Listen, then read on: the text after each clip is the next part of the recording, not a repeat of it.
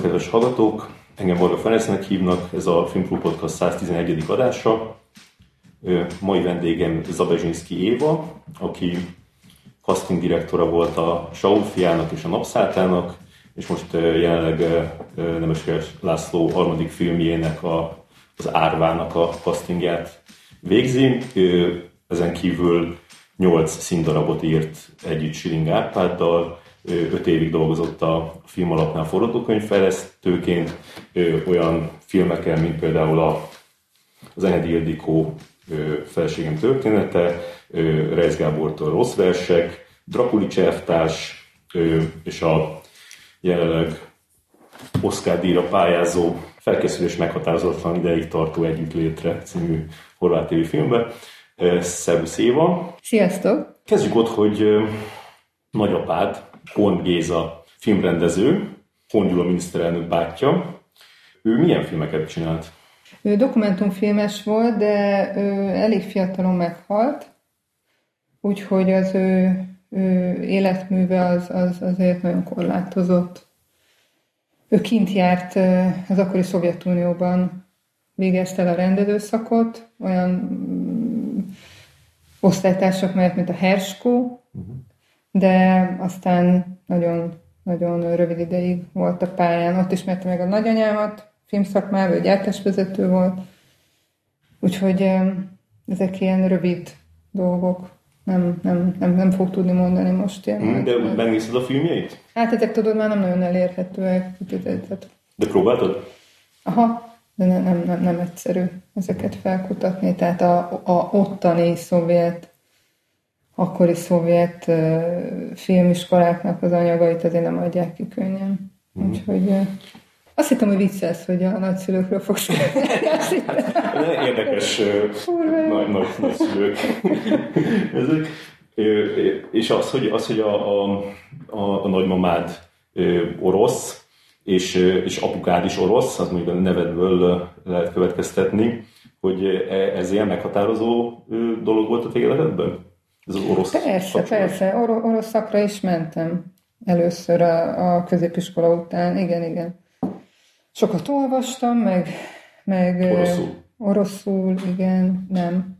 Egyébként nem magyarul, aztán a orosz szakon már oroszul is kellett, de az nem volt olyan jó, mert azt sokkal lassabban tudtam oroszul olvasni, és idegesítő volt. De aztán ez kicsit háttérbe szorult, aztán jött a film, és tudod, milyen a film. Kiszívja mindenből az energiát. És boldog volt a gyerekkorod? Ez egy komoly kérdés. Nem hiszem el. Ez a kis kegyed. Állati boldog. Rágondolok, és ilyen lepkék vannak a gyomromban. Az meg milyen szempontból? Minden rendben volt. Aha. Te azt történt, amit szerettél? Szóval attól boldog egy gyerek, hogyha azt történik, amit ő szeretne. De van olyan gyerek, akinek azt történik, amit szeretne, szerinted? Valakinek jobban azt történik, valakinek kevésbé. Hát persze, valakinek bedumálja magának, minden úgy történt, ahogy szeretné. Ez nem volt semmi extra. Ez a két nyelvűség, mert ez a két kultúraság, ez érdekes volt. Sokat mentünk Moszkvába, és nagy különbség volt nyilván az akkori Szovjetunió, meg a mostani Magyarország között, az akkor egy abszolút keleti ország volt, és ez ahhoz képest egy nyugati ország volt. És ott mindig úgy éreztem, hogy magyar vagyok, itt meg azt gondoltam, hogy orosz vagyok. Nagyon menő volt itt orosz órára járni. Neked még kötelező volt? Nekem még kötelező volt egy évig, és akkor őrületesen menőnek éreztem magam, hogy én tudok beszélni oroszul, aztán ez egy év után véget ér. Úgyhogy ebből nem lehetett semmi többet kinyomni. Jött a rendszerváltás, és már nem tudtál. Igen, és semmivel nem tudtam, még úttörő se lettem. Tehát... És az, hogy a nagypapád testvére volt Horn Gyula, ez rányomta a bélyegét a tényikorodra? Figyelj, az a helyzet, hogy én nem ismerem őt személyesen, tehát életemben soha nem találkoztunk. Sőt, az anyám is alig találkozott vele, tehát a családnak ez az ága az nincs annyira közel egymáshoz. Mondta, igen, azt olvastam egy valami cikkben, hogy egy 40 éves, egy családi viszály miatt egy 40 éves mosolyszünet állt be ott, ami gondolom akkor Kon Gyula haláláig tartó. Hát nem kell mindent elhinni, nem az újságok írnak Feri. De ez egy olyan infónak tűnt, amit úgy írtak bele a cikkben, hogy ezt ő mondta anyukád. Igen. Hát az van, hogy az történt igazából, hogy ő a pörköltöt szereti, tudod, és mi meg a spagettit. És egyszerűen ezeknél a családi ebédeknél nem tudtunk dűlőre jutni. Ez olyan szakadáshoz, egy kulturális szakadáshoz, igen. Mi szerettünk volna átmozdulni nyugat felé, tudod, a olasz konyha felé, és egyszerűen nem hagyta. Na. És te ezt a viszályt, ezt nem próbáltad feloldani? Nem. De nem is gondoltál rá, hogy ezt meg kell kísérelni. Hát, ha kiszámolod, hogy egyébként, hogy én hány éves voltam, amikor a Gyula meghalt. 13-ban halt meg, akkor már 34 éves voltál. Jó, akkor várjam, kitálkom mi mást. 15 éves voltam, akkor miniszterelnök kiválasztottam. Igen. Nem éreztem ennek szükségét, hogy én vele feltétlenül kapcsolatba lépjek egyáltalán. De szimpatikus volt az ő? Ő? Nekem? Hát van olyan politikus, aki nagyon szimpatikus nekünk? Hát Magyarországon nagyon kevés. Nekem ő inkább szimpatikus volt. Tehát, hogy volt benne egy ilyen karakánság. Karakánság volt, igen. Meg volt egy ilyen megfáradtság, ilyen, adjatok már, végén. Ja, és viszont a kérdésre válaszolva, hogy ez rányomta a bélyegét a kintet, ezt tudták róla az iskolában? Nem, szerintem marhára nem érdekelt senkit. És akkor tanár akartál lenni? Az volt a terv? Az volt a terv, igen. Az volt a terv, hogy akkor magyart fogok tanítani. Aha. Ez érdekes, hogy ez fogalmazódott meg benned, nem? Miért érdekes? Hát nem tudom, mert hogy nálunk mindenki vagy ügyvéd akar lenni, vagy közgazdász. Hát, de miért? Nem tudom. Sok pénzt keresni? Mi sem tudtuk szerintem, csak ez a kettő opció volt. Valahogy már sem jutott eszünkbe. Bár nem tanárok is. És akkor te ezt így kitaláltad. Hát én kitaláltam, hogy kamaszokkal akarok foglalkozni, azokat nagyon bírom. Aha, tényleg. Aha, igen. És akkor elvégezted ennek megfelelő iskolát? Elvégeztem ennek megfelelő iskolát, elmentem a Vekerlet telepre tanítani. Először Radnótiba voltam egy gyakorló tanításon, ott megtapasztaltam az egyik végleted. És akkor arra gondoltam, hogy most meg kéne a másikat is, és az akkori Vörös Sándor gimnáziumban tanítottam, ami befogadó iskola volt, úgyhogy ez a gimnázium megnevezés akkor talán nem volt teljesen találó, nagyon sok nehezebb sorsú gyerek járt oda, tehát nem értelmiségi gyerekek jártak oda, hanem onnét a telepről, a lakótelepről, a Bekerlet telepről, persze jártak közöttük olyanok, akik nem a környékről jártak be, de ami nekem nagyon szimpatikus volt, hogy ezek nem ilyen kiválasztott, tudod, olyan belvárosi vagy budai gyerekek voltak, akik mégis egy burokban ülnek fel. Amilyen én is voltam egyébként. Tehát ott nyilván én 6. keretben nőttem fel, ami akkor azért messze nem az volt, mint most. Tehát az én osztálytársaimnak egy harmada az mondjuk roma származású volt, és ettől lett azért egy sajátos jellege. De azért mégiscsak ez egy védett környezet volt, mégiscsak ott a színházak tövében ez úgy más kategória volt. És akkor azt gondoltam, hogy most már valahogy nagyon ideje látni valami mást, vagy mondjuk a valóságot. Harcosabb életre vágytál. Igen, harcosabb életre. Nem harcosabb, vagy harcosabb, úgy gondolom. Nem harcosabb életre vágytam, egyszerűen másfajta emberekkel szerettem volna találkozni, mint akik körülvettek addig én, 24 évig. Aha. És egyébként nagyon sok választási lehetőségem nem volt, akkor még ez egy népszerű pálya volt, úgyhogy mondjuk olyan, nem tudom, három helyről jeleztek vissza, hogy jöjjek, és akkor ezt választottam. És olyan volt, ami ennek megálmodtad? Tehát, hogy jó érezted magad? Nagyon sokáig nagyon jó volt. Tehát olyan hasznosnak soha büdös életben nem éreztem magam. És tulajdonképpen olyan sikeresnek sem. Aha. És így belefolytál a gyerekeknek, a tanítványoknak az életébe? Ez kikerülhetetlen. Tehát persze, hát volt olyan tanítványom, aki mikor megismerkedtünk, akkor egy ilyen ultrajobboldali hungarista, nagyon szélsőséges elveket való, inkább ilyen rasszista beállítottságú gyerek volt, és az a 2 éven keresztül minden nap szinte az iskola után beszélgettünk, és más tanárok is beszélgettünk. Most ő a Momentum elnöke. Képzeld el, hogy a buddhista főiskolára ment utána. Ez tök jó, ez tényleg jó lehet. Igen, ez egy jó sztori. Akkor te ilyen tanár voltál, aki próbálta irányba tenni. Most ez nagyon jó lenne azt mondani, hogy hát igen, abszolút, hát most mit csinálják? Tehát, több tucat gyerek közben, a boldogságnak. Nem, természetesen ezek egyedi esetek. Volt olyan persze, aki nagyon megszerette az irodalmat, és akkor elment utána angol szakra, amit hogy irodalom szakra, és de én szerintem jobban voltam velük. De azért ezt nem lehet, tehát mindig veszélyes, hogy az ember itt túl sokat képzel magáról, tudod, hogy milyen hatással van az emberekre. Az biztos, hogy ez nagyobb hatása van az emberekre, mint bármilyen film. Tehát ez a fajta napi kontaktus. És hogyan fegyelmeztél? Ütöttem, kérlek. Hát kiabáltam néha. Igen? Ütöttem az asztalt. Ja. Igen. Tehát, hogyha úgy képzeled, hogy én itt szavalok, és kedvesen beszélek, nem, tehát nyilván az ember néha fölemeli a hangját, a könyvben néha ütöttem az asztalt, hogy figyeljenek, de nagyon nehéz fegyelmezni azért, az nagyon nehéz. Igen, mert tartani kell azt, hogy túl se menjél, tehát ne legyél túl ideges, ne lássák rajta, hogy ez így felzakadt téged, de közben egy kicsit meg is kell ijeszteni őket azzal, hogy felemeled a hangodat, tehát hogy valahogy meg kell állni azt, hogy igen, egy ilyen szigorúságot aztán kell tartani. Aztán én büntettem őket, még az volt a az volt a deal, de hogyha valakivel nem bírok, akkor kimegy a folyosóra, ugye akkor az már volt, hogy nem lehetett kiküldeni a gyereket úgy a folyosóra, hogy nem látom. Tehát az nem lehetett, hogy kiküldöm, bezárom az ajtót, hanem úgy küldtem ki, hogy én láttam azért, hogy ő hol áll, és meg kellett tanulni egy verset,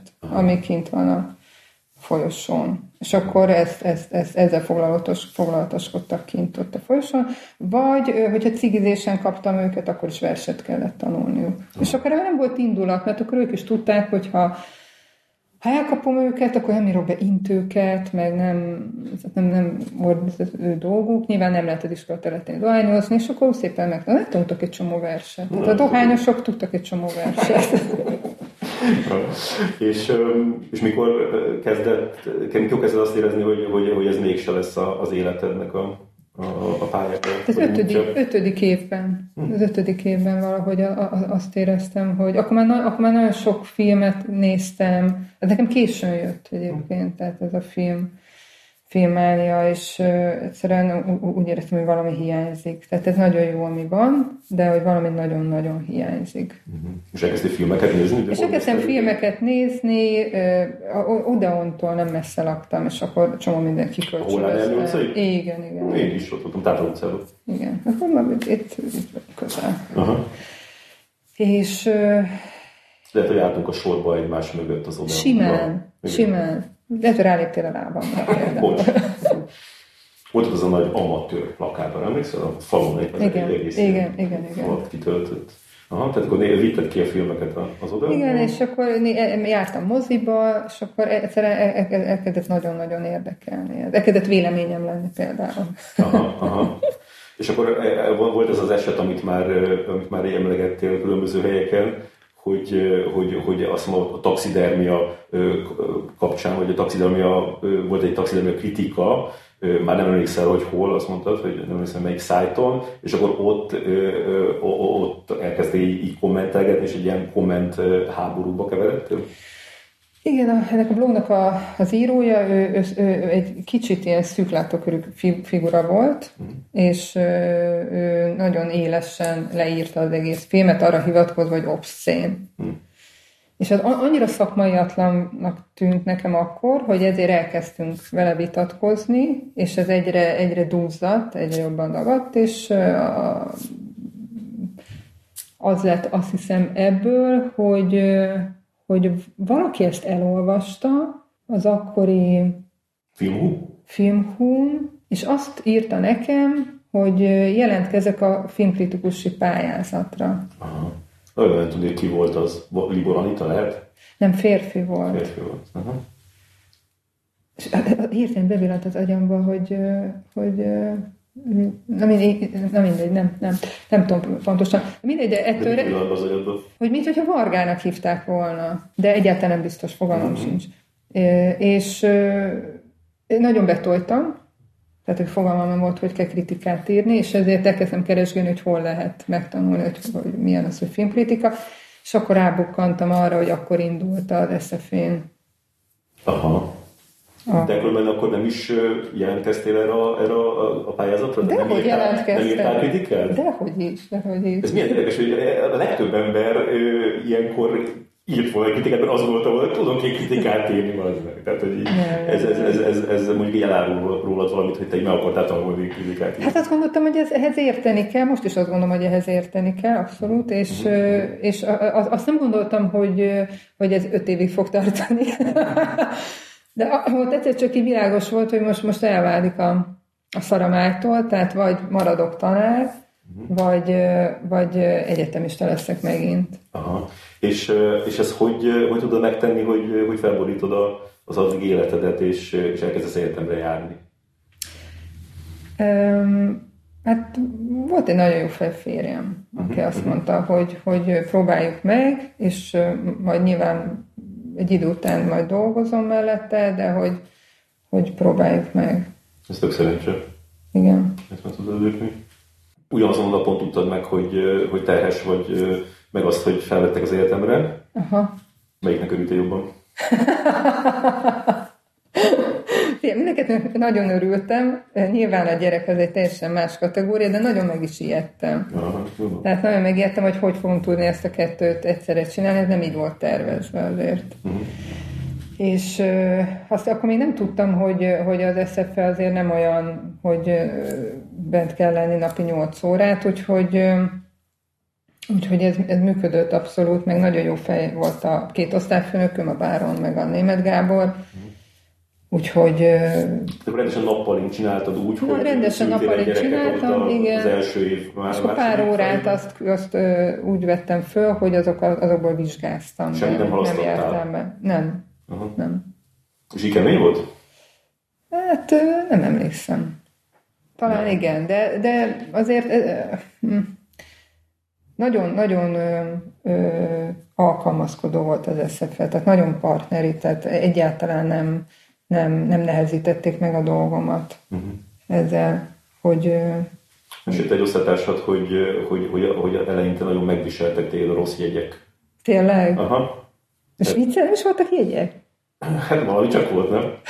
Szerintem téged szivattak. Lehet. Mondjuk ezt Nagy Jégergő mondta, úgyhogy simán lehet, hogy szivattak. Nem viccelj, nem is voltak jegyek. Ültünk és történeteket fabrikáltunk, és beleugattunk egymást. De nem viselt meg, akkor nagyon viselt. Nem viselt meg egyáltalán. De akkor te jó a Reisz meg azt mondta, hogy azért nem voltál benne ebbe a bebaszós, SZFE-s társaságban érthető okokból. Hát az vicces lett volna, igen, ha benne vagy, aztán hazamegyek szoptatni. Tehát az nem annyira. De ezt kicsit ilyen kívülállóként érezted magad? Hát figyelj, én voltam a legidősebb az osztályban, tehát közöttem meg az Ivon között, a kerékgyártó Ivon között, volt a legfiatalabb, volt közöttünk 10 év. Aha. Tehát az egy generáció. Tehát persze, egyrészt kicsit úgy éreztem néha, mint hogyha jelenik a tanárnéni, aki bekerült a gyerekek közé, valami hiba folytán. Uh-huh. 29. Rájuk szóltál néha? Szerintem igen. Kicsit tartok tőle. És hát emiatt, hogy nem tudtam annyira részt venni a társaság életben, igen. És ráadásul második évtől magántanuló lettem, elkezdtem dolgozni a Mundruczóval, és akkor még kevesebbet, vagy akkor is kevesebbet jártam be, mint a többiek. Tehát ilyen szempontból szerintem annyira nem voltam ott aktív, mint társasági ember. Az osztálytársaid majdnem mind rendezni akartak, oda az osztályba járt a Csúlya László, igen. A kerékgyártóiban, akit említettél már, akkor a Lőrinc nagy páros, ők mind rendeztek is már. Csak a Nándi járt hozzánk a Lőrinc. De ők mind rendeztek filmet, és tehát, hogy volt egy ilyen neked volt egy ilyen hátsó szándékod? Isten ments. Dehogy is. Uh-huh. Nem. A rendező tényleg nem az, aki jelenteket egymás után pakolja, tehát a rendezőnek kell, hogy legyen egy víziója. Uh-huh.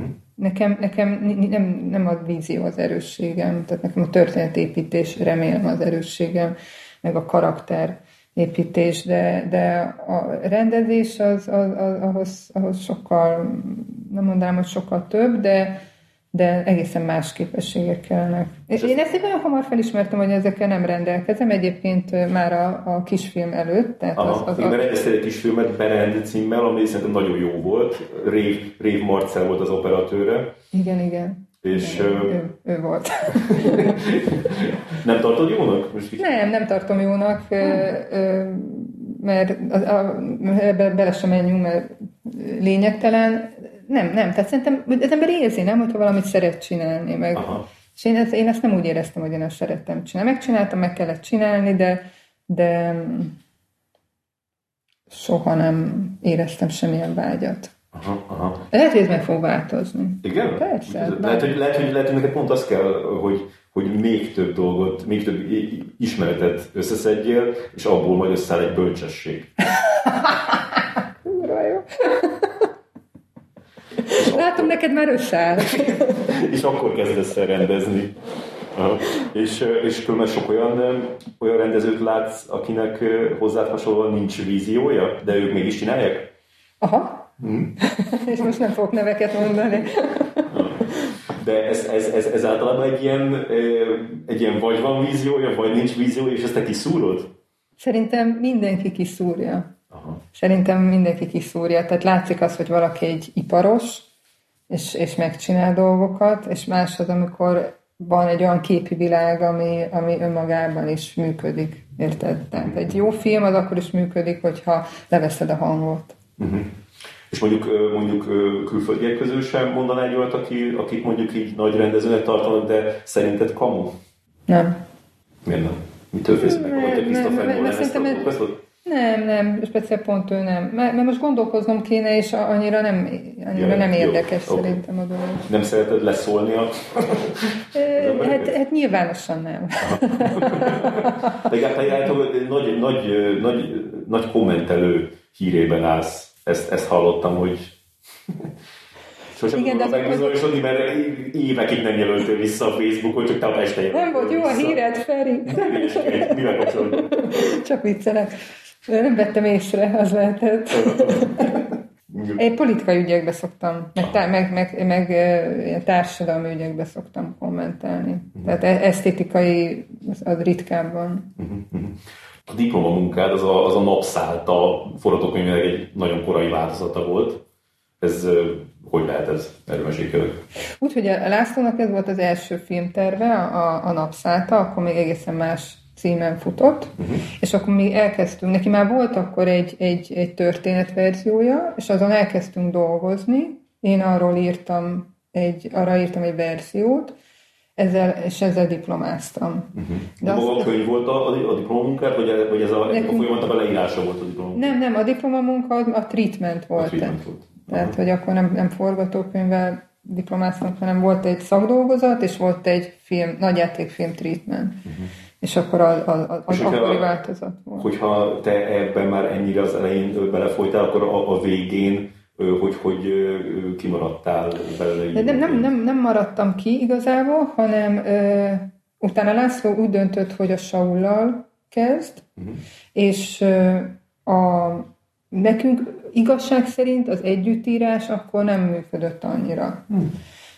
Ami nem azért van, mert hogy tehát minden filmjében ő hív engem dramatúrnak, ebben a mostani filmjében és az előző filmjében is. Tehát, de az együttalkotáshoz kell egy olyan kémia, ami akkor nekünk nem született meg. Valahogy. És ezt mind a ketten beláttuk, és utána jött ő azzal az ötlettel, hogy legyek a casting. Hogy válogassam ki a szereplőket, és a kicsit úgy nem voltam bele biztos, hogy ez így jó ötlet, hogyha az írásnál nem éreztük annyira az összhangot, és érdekes módon a castingnál pedig az első pillanattól kezdve. És ezt meg fogalmazni, hogy írásnál miatt nincs meg az összhang, vagy ebben az esetben mi miatt nem volt meg az összhang? Én azt hiszem, nem vagyok egy türelmes ember. És a Lászlónak van egy nagyon sajátos tempója, amit amire vagy az ember ráhangolódik, vagy nem működik a dolog. És lehet, hogy most már másképp lenne, nem tudom, tehát akkor azért nagyon a pálya elején voltam. Pár éve dolgoztam a filmben, és akkor azt mondtam, hogy akkor ezt így most szépen összerakjuk. És a László meg egészen más, hogy közelítette meg a történetet, a karaktereket, más tempóba. Van egy nagy belső munkája mindig a Lászlónak, amikor létrehozza ezeket a történeteket, amivel én valószínűleg nem láttam rá, hogy ezzel hogy kell bánni. És ő milyen volt abban az időben? Mert azért akkor volt egy nagyon sikeres kis filmje, vagy hát annyira kis film sikeres lehet ott 2007-ben, utána jött két kevésbé sikeres kis filmje, és akkor már azért benne volt a korban is, tehát ilyen 35 körül volt, és akkor meg akarta csinálni az első nagy játékfilmet, akkor így ilyen kétségbeesés, de ő benne nem volt türelmetlenség? Hogy láttad őt? Mindenkiben van türelmetlenség, persze, tehát de extrán nem, elég eltökéletnek tűnt, főleg akkor, miután kitalálta, hogy a Sault fogja csinálni, ami egy már-már észszerűtlenséggel határos. Vagy egy első filmre bevállalni ezt a témát, tehát nem elég, hogy a holokauszt téma, hanem ráadásul bemegyünk Auschwitzba, tehát sokan azt gondolják egyébként mai napig, hogy nem lehet bemenni kamerával Auschwitzba, tehát hogy ez nem reprodukálható ez a világ, nem is szabad, nem is lehet, és ez akkor... Tehát olyan merészség volt, hogy égnek állt a hajunk, hogy ez biztos, hogy ezt. És abszolút határozott volt ebben, hogy ezt fogja csinálni, neki ezt kell megcsinálni. És visszatudod magadat, tehát visszatudsz menni fejbe oda, hogy te mit gondoltál akkor erről?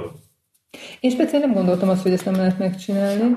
Tehát mivel az volt ugyan az ötlet, hogy nem a rabok, tehát nem a koncentrációs tábor munkás, vagy dolgozó rabjai között vagyunk, vagy nem az átlag rabok között, hanem a Sonderkommandóban, ami és nagyon sok szempontból más, mint a többi rab, tehát ők például ettek, másfajta munkát végeztek, mint tudjuk, másfajta körülmények között laktak, tehát nekem úgy tűnt, hogy ez, meg az ő koncepciója, az működik. Szóval nekem nem voltak ilyen kétségeim, hogy ezt nem lehet megcsinálni.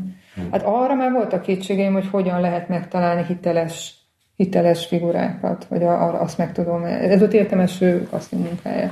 De a László miért gondolta azt, hogy te ezt jól fogod tudni? Nem tudom, ezt tőle kérdezni. Nem tudod tőle? Nem tudom, hát nem tudom. Ezt így nem kérdezgettem, hogy László, szerinted? Nem csak amikor, nem, semmi ilyesmit nem csinálták korábban, amikor felvetette, hogy csinálta a castingot, akkor te mondtad, hogy jó, oké.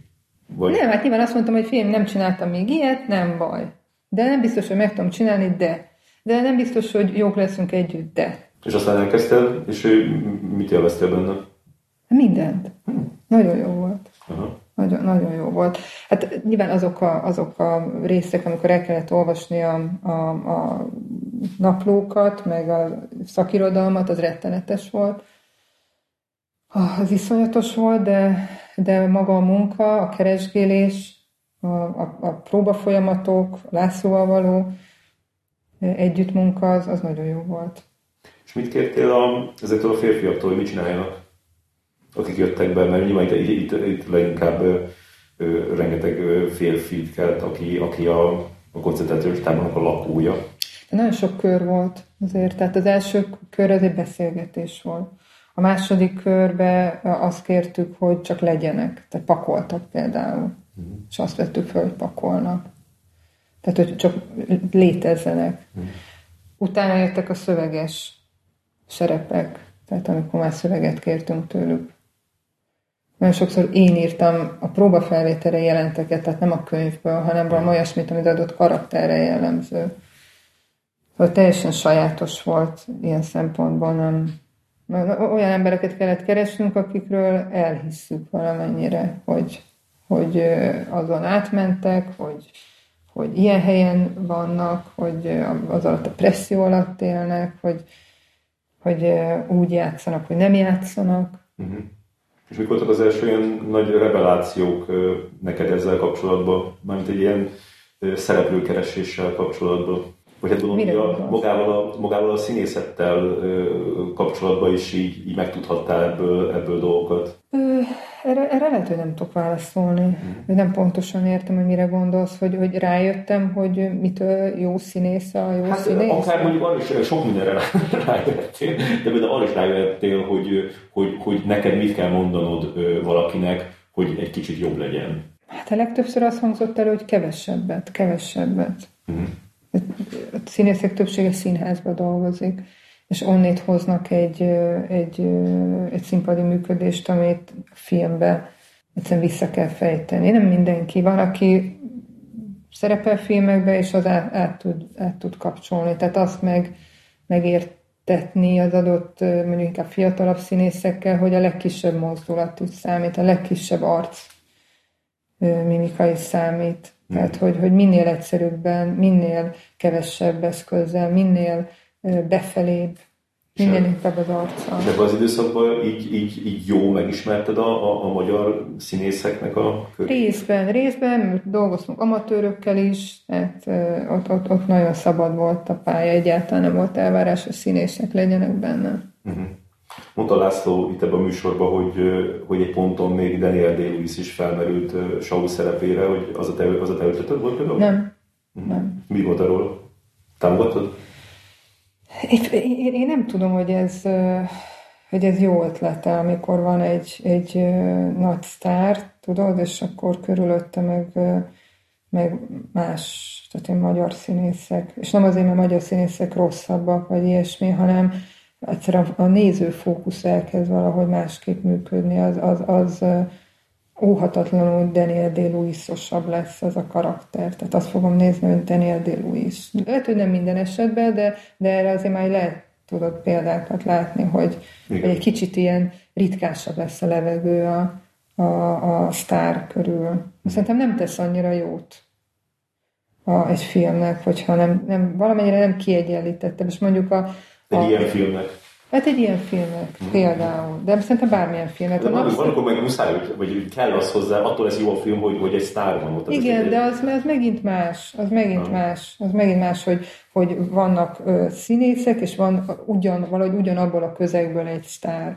De például a Sunsetnél, a Napszálltánál ott a Vlad Ivanov azért Romániában egy nagyon komoly színész, de ebben a filmben szerintem tök jól belesimult. Tehát nem azt érezted, hogy van valami nagyon ismert ember, és akkor mellette a többiek, hanem valahogy tökéletesen beleillett ebbe a színes palettába a sok, rengeteg osztrák, német, nem is tudom már milyen lengyel színések voltak, tehát sok minden volt ott, és abban úgy szépen beleillett. De akkor te mindig azt mondtad, azt képviselted, hogy nem ívogassuk Daniel Day-Lewis-t, meg volt egy francia színész is még ott képbe. Az más volt egy kicsit, mert ő nem volt azért annyira. Igen. Meg igen. A Ninitzer se volt egy nagy sztár azért. Ő is volt ötletként? Igen. Tehát aki később a Monóconokkal építelódjának oda, hogy őszerűen. Igen. Aha. És akkor ezek így kiestek, kb. Nem? Tehát, azt hiszem, a Ninidzének volt valami munkája, ami közben jött, és ő ezt nem tudta vállalni, és akkor a kicsit gondba voltunk, hogy akkor hogyan tovább, és biztos tudod, hogy mi a történet, hogy a Rőriget behívtuk egy másik szerepre, és mivel ott volt Magyarországon, és a László haverja volt, azért elkezdett segédszínészkedni ott a többi szereplő mellett. Uh-huh. És akkor egy idő után néztem, és mert ő játszott egy csomószor Sault, ugye, segédszínészként, csak rájöttem, hogy ott a Saul, most itt van az orrom elő. Aha. És akkor ezt mondtam a Lászlónak, akkor ő is elkezdte figyelni. Ez milyen durva azért, nem, hogy ezt így megláttad benne, és hogy ez, hogy te ott megláttad ezt benne, ennek milyen következményei lettek aztán? Tehát ettől egy csomó ember élete megváltozott. Mert most például a Rőrire gondolok, hogy az ott a Terence Malicknek játszhatja Jézust, és hát meg mindenki, aki a filmben dolgozott gyakorlatilag. Ja, így is fel lehet fogni. Te nem akarod ezt így elfogadni, hogy egy ilyen isteni hatalom van a közöttben? Nem, mert nincs. Bár lenne. Akkor máshogy kommentelgetnék. Nem lenne szükségem kommentelgetésre. De hát ezen a szinten szerintem azért mégis van, mert nagyon nem mindegy, figyelj. Ezt a színészt választod, vagy azt a színészt. Tehát azoknak a színészeknek nagyon nem mindegy. Igen, de azért nem kell túlértékelni. Tehát én ajánlatokat teszek a Lászlónak. Tehát annyi az én szerepem, hogy hozok arcokat, és teszek ajánlatokat. És a rendező választja mindig ki a végén. Érted? Tehát annyiban nyilván van ráhatásom, hogy hozok mondjuk egy olyan szereplőt, aki neki nem jut eszébe, vagy akit nem ismer. De a végső döntés az övé. A Géza esetében azért nem tudok abban fürdőzni. Hogy felfedeztem? Felfedeztem, mert speciál a László hozta be, csak a László arra a szerepre hozta be, ami a Molnár Levente lett később. Tehát a Géza sokáig nekünk az a szereplő volt. Az, hogy nekem eszembe jutott, hogy mi lenne, ha ő lenne a Saul, ez tök jó, de ettől sajnos még nem biztos, hogy a falnak megyek. De ez nem szokott néha megcsapni, hogy ennek az érzete, hogy jönnek ezek a színészek, és nagyon szeretnének valamit, és akkor te vagy az, aki javaslatot tesz, vagy eldönti, vagy javaslatot tesz arra, hogy ez az ember kapja meg ezt a lehetőséget, vagy a másik ember. Mert ebben tényleg van egy ilyen... Mit szeretnél hallani, Feri? Mit szeretnél? Hát az, állati jó, hogy itt sorsok fölött diszponálok, tehát élet és halál ura vagyok. Hát most mondjuk ki. De azért ennek van egy ilyen felelőssége is, nem? Tehát hogy azért az biztos, hogy látsz nagy emberi drámákat ezeknél a dolgoknál, hiszen amikor mondjuk elmondod, Dobos Evelyn mesélte el itt, hogy soha életben nem fogja elfelejteni ezt a pillanatot, amikor állt egy buszmegállóba, és te felhívtad azzal, hogy az övé lesz a szerep a Napszálltába. Tehát az látod, hogy így milyen hatással van az emberekre, amikor azt mondod. Igen, Feri, de nem én vagyok milyen hatással, hanem a dolog van milyen hatással. Az, hogy én ebben vagyok egy katalizátor, igen, persze, tehát van befolyásom ezekre a dolgokra, de egyébként csak nagyon halkan jegyzem meg, tehát az Evelynnek, csak már őt hoztad szóba, a radikálisan egyébként nem változott meg az életet. Tehát szeretjük azt gondolni, hogy ez olyan, mint egy amerikai film, és hogy akkor a apró színésznőből egyszer csak világsztár lesz, de azért, hogyha egy körbenézel, azért ez úgy ritkán történik meg, érted? Ezt akartam is mondani, hogy igazából nem változik azért, viszont abban a pillanatban úgy tűnik, hogy megváltozik. Igen, de mivel én lehet, hogy erre már jobban rálátok, hogy ez egy tök jó lehetőség, amivel lehet élni, de annyi mindenem múlik utána. Igen. Múlik, hogy mennyire sikeres a film. Hogy hány országban lehet eladni, hogy bekerül-e fesztiválra. Ha bekerül fesztiválra, nyer valamit. Érted? Persze. Tehát, tehát attól, hogy kiválasztanak téged egy szerepre, az csak az első lépés. Ja, ott nagyon sok módon el lehet még rontani az életedet. Sőt, néha pont az ilyen változások egy sokkal rosszabb irányba taszajtják az embereket. Tehát ez nem ritka. És mit csináltál még a filmben? Tehát mert azért a forgatókönyv, tehát ez egy dramaturgként is benne volt, most a Saulról beszélek, ja, hogy ott volt valami, ami... Ilyen szkriptkonzultáció volt, de ott ilyen műhely munkában voltunk, tehát ott az első, azért ott egy ilyen nagyon...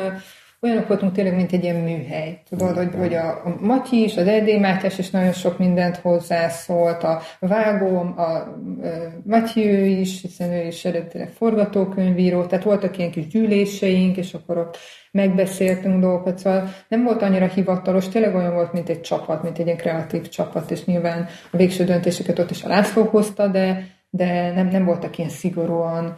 Nyilván én nem ugattam bele mondjuk abba, hogy a Matyi hogyan vegye föl, meg hogy a Matyi hogyan vágja, de ők viszont ebbe így bele szóltak, hogy meg lettek kérdezve, mondjuk. És volt, te is hozzászóltál mondjuk egy forgatókönyvből. Igen. De nagyon kiforrott könyv volt azért. Azért voltak, most nem jut eszembe, hogy mi, de volt valamilyen tök nagy változás, amit így az utolsó pillanatban. Azt hiszem, hogy például az, hogy hogyan kezdődjön a film. Azt hiszem, az talán más volt. Az valami más volt. Utána a kisfiúval kezdődött? Lehetséges. Erre nem emlékszem. És te mondtad, hogy ne az legyen. Nyitunk a zöldön. És van, hogy egy embert a rendező castingol be, és nem te, és ő az, aki tönkreteszi a filmet? Persze, biztos. Van, igen? Neked volt ilyen a Saul kitette tönkre, szerintem? Hát nem tudom. Most a László saját... melyik haverja? Vágta haza. Például a Molnár Leventét egyébként azt a Krasznahorkai Balázs ajánlott, aki ugyancsak benne volt ebbe a csapatban. Tehát ugye abban például kiderült, hogy a Géza nagyon jól lesz Saulnak, akkor hirtelen ott álltunk Varsavszki nélkül, így hívták a szereplőt, és nagyon közel már és akkor bedobta a Krasznahorkai, hogy a Molnár Levente van ez a színész ott Erdélyben. És behívtuk, fantasztikus feszültség volt a Géza meg a Levente között az első pillanaton kezdve. Hát a Levente és bárki között az van. És volt már a vendégünk. Igen, de ez egy nagyon-nagyon érdekes új szint adott az egészen, mert a könyvben ők nagyon szoros barátok. És a barátságukat pont azt kezdi el erodálni, hogy a Saul kezd távolodni a felkeléstől, a barát meg próbálja valahogy így visszaszerezni az emberét, és itt pedig az elejétől volt egy olyan helyzet, hogy két ember össze van szorítva, tudod, egy helyzetben, és igazából való életben soha nem lennének barátok, de itt muszáj együttműködnünk. És ez valahogy igazibbnak tűnt.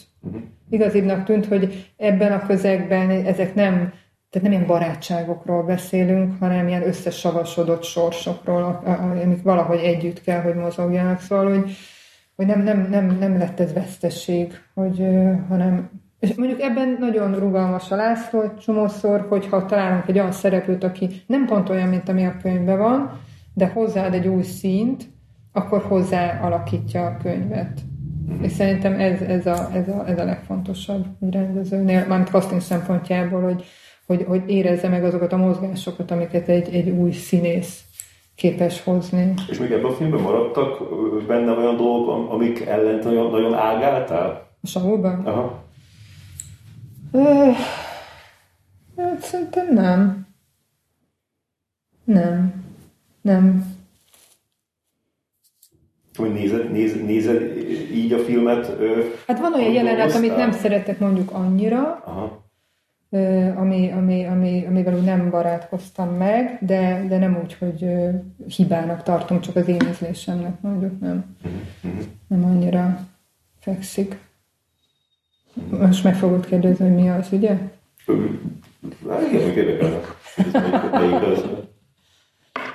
Amikor befogja a száját annak a rabbinak. Akit? Akit az Ág Marci játszik. Aha, emlékszem. Az a vízparton van az? A vízparton, igen. Az nekem valahogy ilyen, az egy picit sok. Kicsit hollywoodias. Hát, a többi lehet, igen.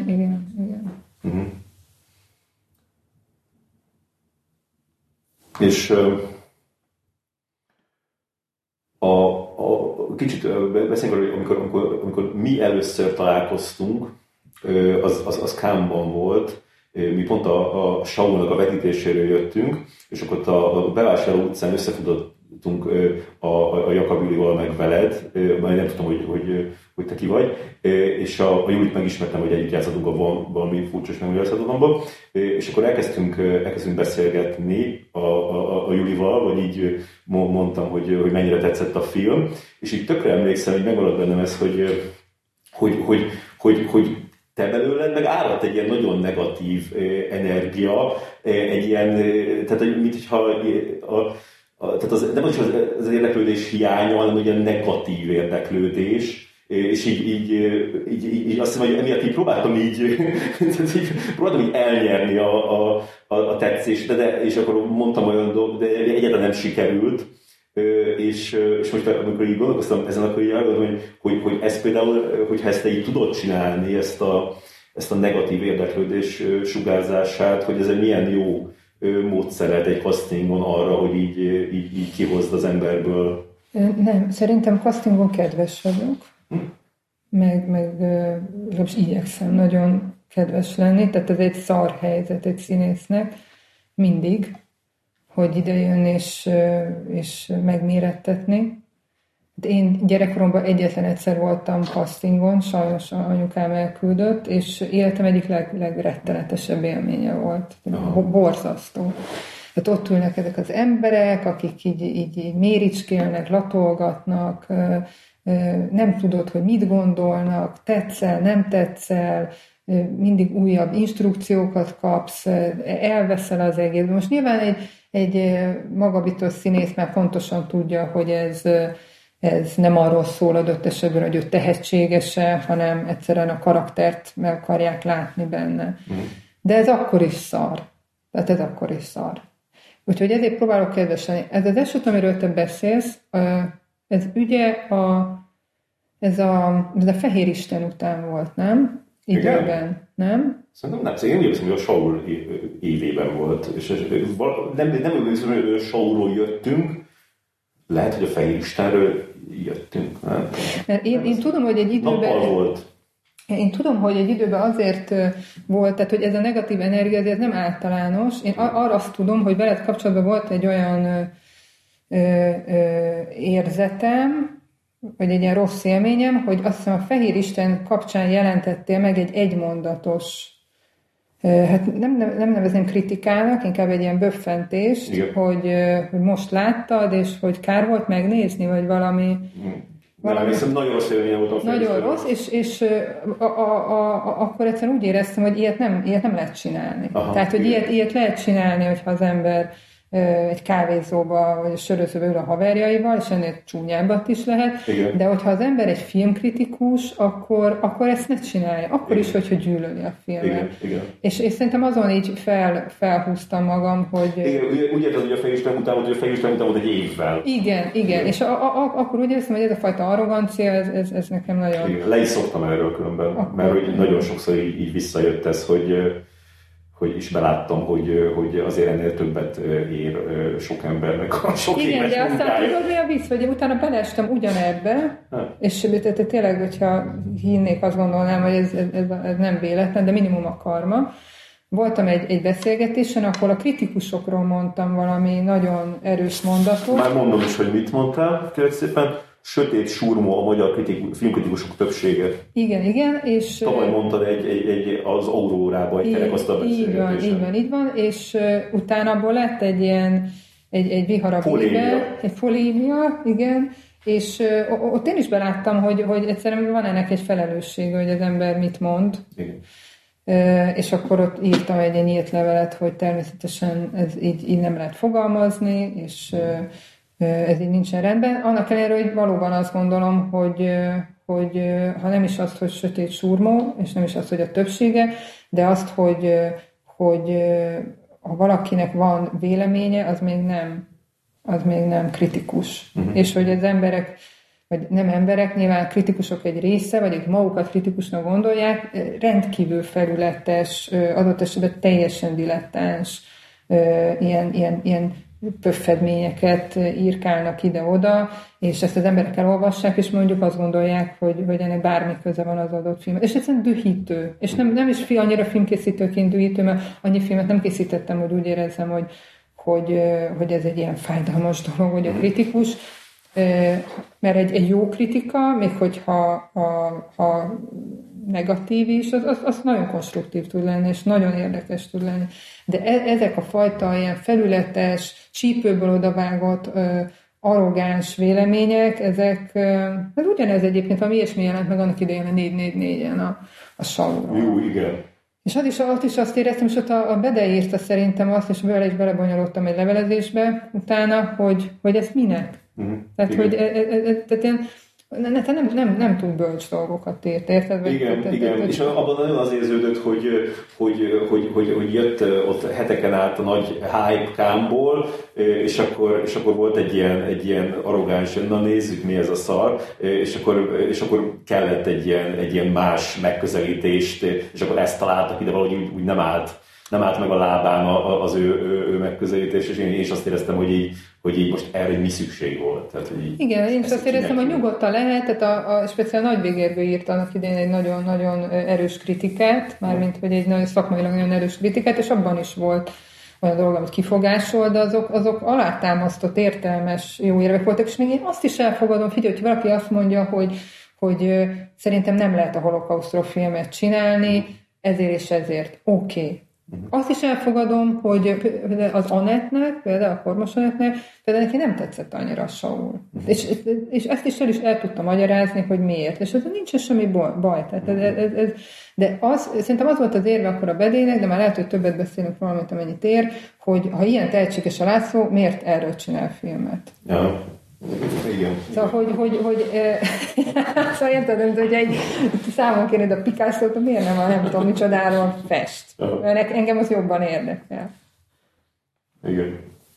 És a Napszálltának a negatív kritikái között volt olyan, amit így jogosnak találtad? Persze. Igen. Persze. A Napszálltól sem egy hibátlan film. És te hogy érted meg a Saulnak ezt az iszonyatos ilyen sikerét, ami ott elindult, Cannesba is tartott, aztán egy évig? Az elejét az nagyon-nagyon... Egyáltalán nem számítottunk erre. Tudom, hogy ez egy ilyen obligált mondat, de tényleg nem számítottunk erre. Én legalábbis biztosan nem. És ugye ez úgy indult, hogy a Berlinbe ajánlottak a Lászlónak egy szekciót, amit nem fogadott el. Egy mellékszekciót, egy panoráma. Igen, egy panoráma szekciót, és azt nem fogadta el, és akkor már egy kicsit tudod, azt gondoltuk, hogy akkor kb. Ide vagyunk belőve úgyhogy, de nem tűnt azért ez ennyire rossznak. Tehát érted, Berlinben, mondjuk egy panorámában lenni, az első filmmel szerintem tök jó. Persze. De mivel ő Cannesban, volt Cannes-nál egy kapcsolat. Hát abban is a panoráma szomot volt, vagy Kormba volt, de valamelyik. És mivel Lászlónak ugye Cannesban volt egy ilyen írói programon, ezért nyilván benne volt, hogy ezért próbáljuk meg Cannes-t, és akkor Cannes-ban is a Szörtön Rögárnot ajánlották először, és akkor nagyon örültünk, ez kurva jó, fantasztikus, aha. És egyszer csak jött a hír, hogy verseny. Aha. És az a 2 óra, az egy eufória volt. Tehát arra tisztán emlékszem, ott voltam a filmagban, amikor megtudtam, és akkor... És 2 óráig tartott? És 2 óráig tartott, de az figyelj, ez egy fantasztikus 2 óra volt. Tehát akkor azt hittem, hogy lepetézek, tehát hogy ilyen nincsen. Tehát, hogy ezzel a filmmel, első filmmel, Cannesban, versenyben, a nagyokkal, tehát őrületes volt. És igazából ezt utána semmi nem tudta felülmúlni. Aha. Tehát azért, mikor az Oscarra került a film, addigra már azért akkor átment, igen. Hogy úgy sejthető volt, hogy... Persze, az Oscar, ott már nem öröm voltam, olyan volt, hogy ilyen bólintás, hogy igen. Ennél kicsit több, de igen. Meg tudod, ez szerintem valahogy a Cannes verseny az... Most azt nem mondom, hogy többet ér, mint egy Oscar, mert nyilván ez óriási butaság, de az, hogy az Oscaron ki hogyan nyer, azért az nagyon sok mindenem múlik meg. Igen. Szóval, hogy... Ez sokkal átláthatóbb, hogy egy Cannes, tehát egyrészt a Cannes versenybe való bekerülés, azért ott nyilván vannak bekerülnek olyanok is, amik ilyen kétes minőségűek, azért azért mutat valamit, és aztán meg maga, ahogy kiválasztják a győztest, azért ez sokkal átláthatóbb, mint az, hogy most így mit, hogyan kampányolnak egy Oscarra. Igen, úgyhogy... Ez a 2 óra eufória, szerintem ez is tök jó.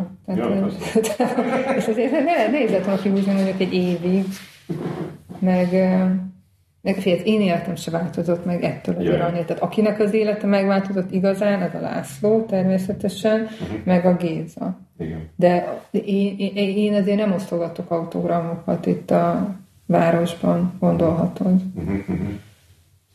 Nagyon, nagyon büszke vagyok rá, meg egy mérföldkő nyilván a szakmai életem, de ráadásul alapvetően nem castingdirektor vagyok, tudod. Tehát, hogy ez egy ötlet volt, ami így sült el. Tehát nyilván, hogyha mondjuk forgatókönyvíróként kapnék egy ilyet, az egy kicsit más lenne. Más érzés lenne. Így úgy éreztem, hogy részes vagyok valami kurva jó dolognak, de hogy itt nem, ez nem elsősorban az én eredményem, vagy... És nem is szálltál el akkor magadtól, vagy egyáltalán? Sajnos nem. Próbáltál elrugaszkodni, próbáltál felrepülni, de sikerült. Abba 2 órába kellett volna. És különben a filmes pályafutásodban mi volt a második ilyen eufórikus pillanat, ami mondjuk valameddig tartott? Tehát, hogy ezek így jönnek? Hogyha nem is ilyen szintű? Nem tudom. Ami még meglepett, és nagy örömet okozott, például ennek most jött ki nemrég a visszatérése Pipóba, ez a dokumentumfilm, amit az Olá Judit csinált, és az, hogy ott mekkorát ment az HBO-n, hogy a Trónok harcát, meg nem tudom, mi van az a sorozat, nyilván ismered, hogy azt én nem annyira, hogy azt is megelőzte, meg... A nézettségben szóval. Igen, képzeld el. Igen. Ennek örültem, hogy sikere van, és nyilván megint nem azért, hogy akkor most jobban pörög a nevem, mert nem is pörög, hanem mert ez egy olyan ügyről beszél, ami viszont marha fontos nekem, vagy tehát az, hogy ez esetleg sok emberhez eljut, akármit is gondolnak a filmről, hogy most jó, nem jó, részben jó, akármi, de az, hogy erről szó van, annak nagyon örülök. És egy kicsit hiányzik néha az, hogy pörögjön a neved? Hogy ne kell így elmagyarázni, hogy amúgy én ezekben dolgoztam. Szakmán belül azért nem kell nagyon elmagyaráznom. Ez nem azt jelenti, hogy mindenki ismer egyáltalán, nyilván, de nem tudom, ez fontos? Vagy hogy így... Hát van, ilyen fontos, nem tudom, hogy lehet, hogy neked nem fontos. De annyira nem fontos. Annyira nem fontos. Vagy nem ez fontos. Azt hiszem egyáltalán. Nyilván jól esik, hogyha itt tudják, hogy ki vagyok, de azt, hogy mondjuk úgy tudják, hogy azért, mert én csináltam a Saul szereplőválogatását, az jó, de csináltam egy csomó minden mást is. És mondjuk azt egy ilyen casting szituációban, hogy azt érzékeled egy színészen, hogy egyszerűen nem való erre a pályára, akkor így próbálsz neki ebben így segíteni, hogy eltanácsold? Nem, és nem is tehetek ilyet. Nem.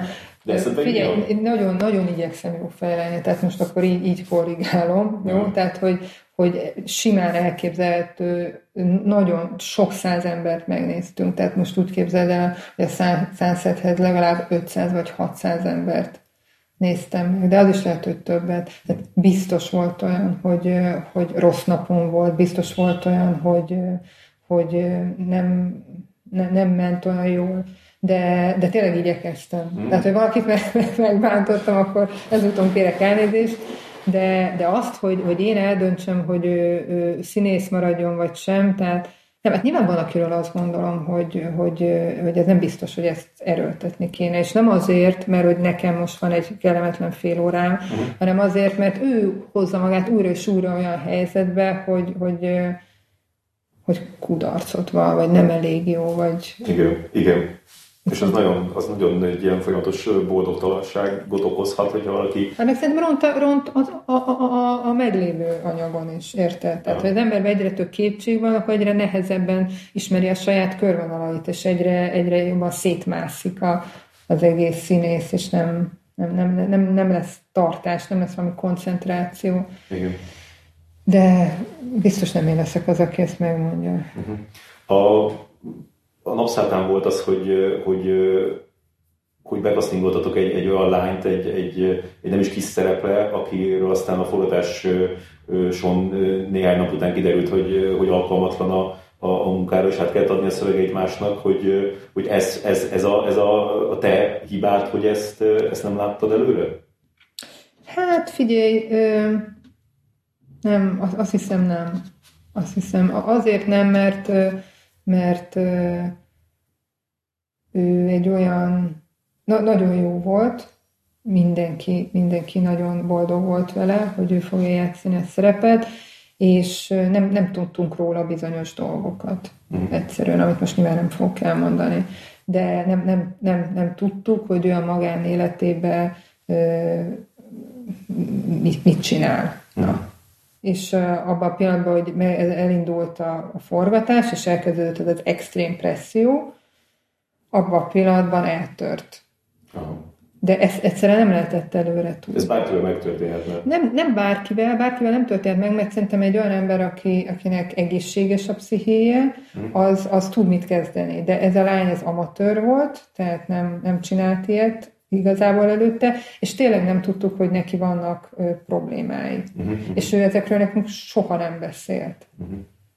És sőt, azok a lányok, akikkel, de volt ilyen kalapos lány tábor, akikkel, és jól emlékszem, ő ott volt azon, és vagy legalábbis beszélt ezekkel a lányokkal, és onnét se jött az információ, hogy itt baj van. De különben próbálsz egy kicsit így utána kérdezgetni az embereknek, akiket így kiválasztasz, vagy akiket gondolkodol, hogy kiválasztasz azt, hogy így mit mondanak róluk más emberek?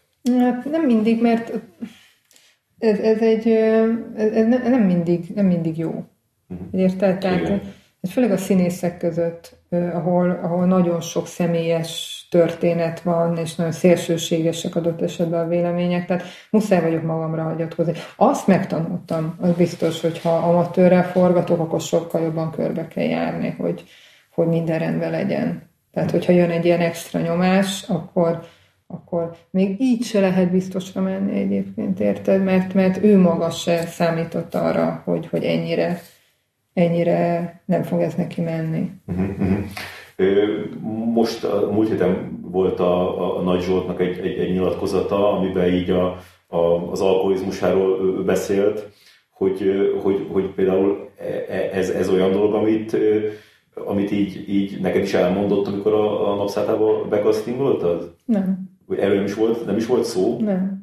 És te hogy állsz ez a dologhoz? Azért színészek, most ez ilyen nagy hírnek tűnt, nem is úgy volt tálalva, de hát azért azt tudjuk, hogy a színészek között az alkoholizmus az eléggé elterjedt. Hát ezt így nem merném kijelenteni, de értem, mire gondolsz. Hát most az a kérdés, hogy meglepette, hogy egy színész iszik, vagy nem, meglepette, az a kérdés, hogy ha tudod egy színészről, hogy iszik, akkor lehet-e valamit... Tehát, hogy egy ilyen jól funkcionáló alkoholistával bevállalod-e az együtt dolgozást? Hát figyelj, odaérünk a... hídra, vagy híd, hogy mondják, odaérünk a hídhoz, akkor majd átmenjünk rajta. A Zsolttal semmilyen probléma nem volt akkor, egyáltalán. Itt abszolút fegyelmezett volt végig. Jött, ment, pontosan mindent tudott, semmi ilyesmi. És nem vagyok benne biztos egyébként, hogy ez nincsen most is így. Jaj. Hogy amikor munkáról van szó, akkor vagy munkáról volt szó, akkor összekapta magát. Tehát nem, a Drakulicsból sem emlékszem arra, hogy ilyen hír jött volna, hogy... De ezt nem tudom biztosan, úgyhogy lehet, hogy ez most semmit nem ér, amit mondtam. Aha. Nem, ez a Drakulicsból. Igen, de te így ezt így figyelembe veszed, hogy ezen így... emiatt így vacillálsz? Hát azt mondom, hogy nem volt olyan helyzet eddig, hogy mondjuk egy ilyen időt alkoholistával kellene csinálni filmet, és akkor ezt mérlegelni kell, hogy visszük-e az elvonóra, vagy sem. Tehát nem volt még. Ezért mondtam, hogy majd ilyen lesz. Tehát azt, hogy valaki erős alkoholista, azt azért tudod. Igen. Azt nem lehet titkolni. Igen. Tehát látszik a bőrén, látszik a szemén, érződik a szagán. Ezt nem lehet titkolni. És voltak már ilyen meglepetések, amikor így forgatás, még ezen az említett lányon kívül, amikor így forgatáson derült ki, hogy valaki úgy nem annyira alkalmas. Például most voltam egy filmnek pár szakén a forgatásán, és ott például tökre teljesen nyilvánvalóan kiderült, hogy nagy, híres magyar színész, de már olyan állapotban van, hogy egy sort nem tud megjegyezni. És tényleg úgy kellett a monológiát fölvenni, hogy 3 szavanként. Igen. Vannak ezek a kellemes, a kellemetlen meglepetések. Vannak. Ők is emberek, igen. És te jobban kizottál menni a fordításra? Nem, lehetőség szerint nem. Aha. Merőbb mód? Nagyon, aha.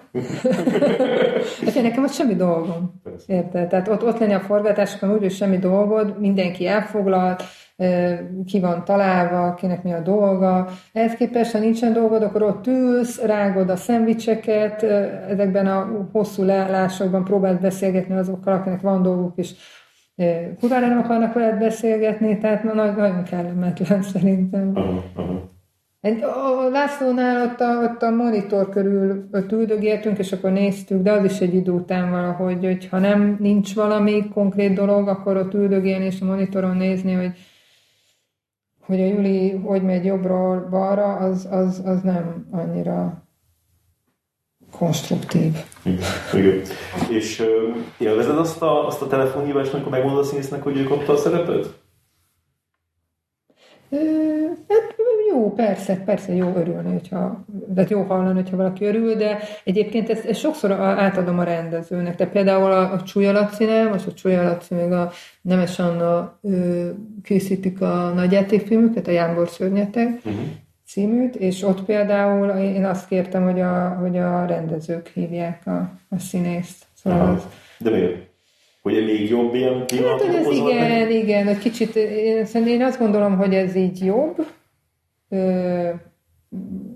Nem minden rendező akarja ezt csinálni, de ebben... Tényleg nem akarja, ez annyira egy ilyen hálás feladatnak tűnik, hogy... Hát igen, de sokan vannak.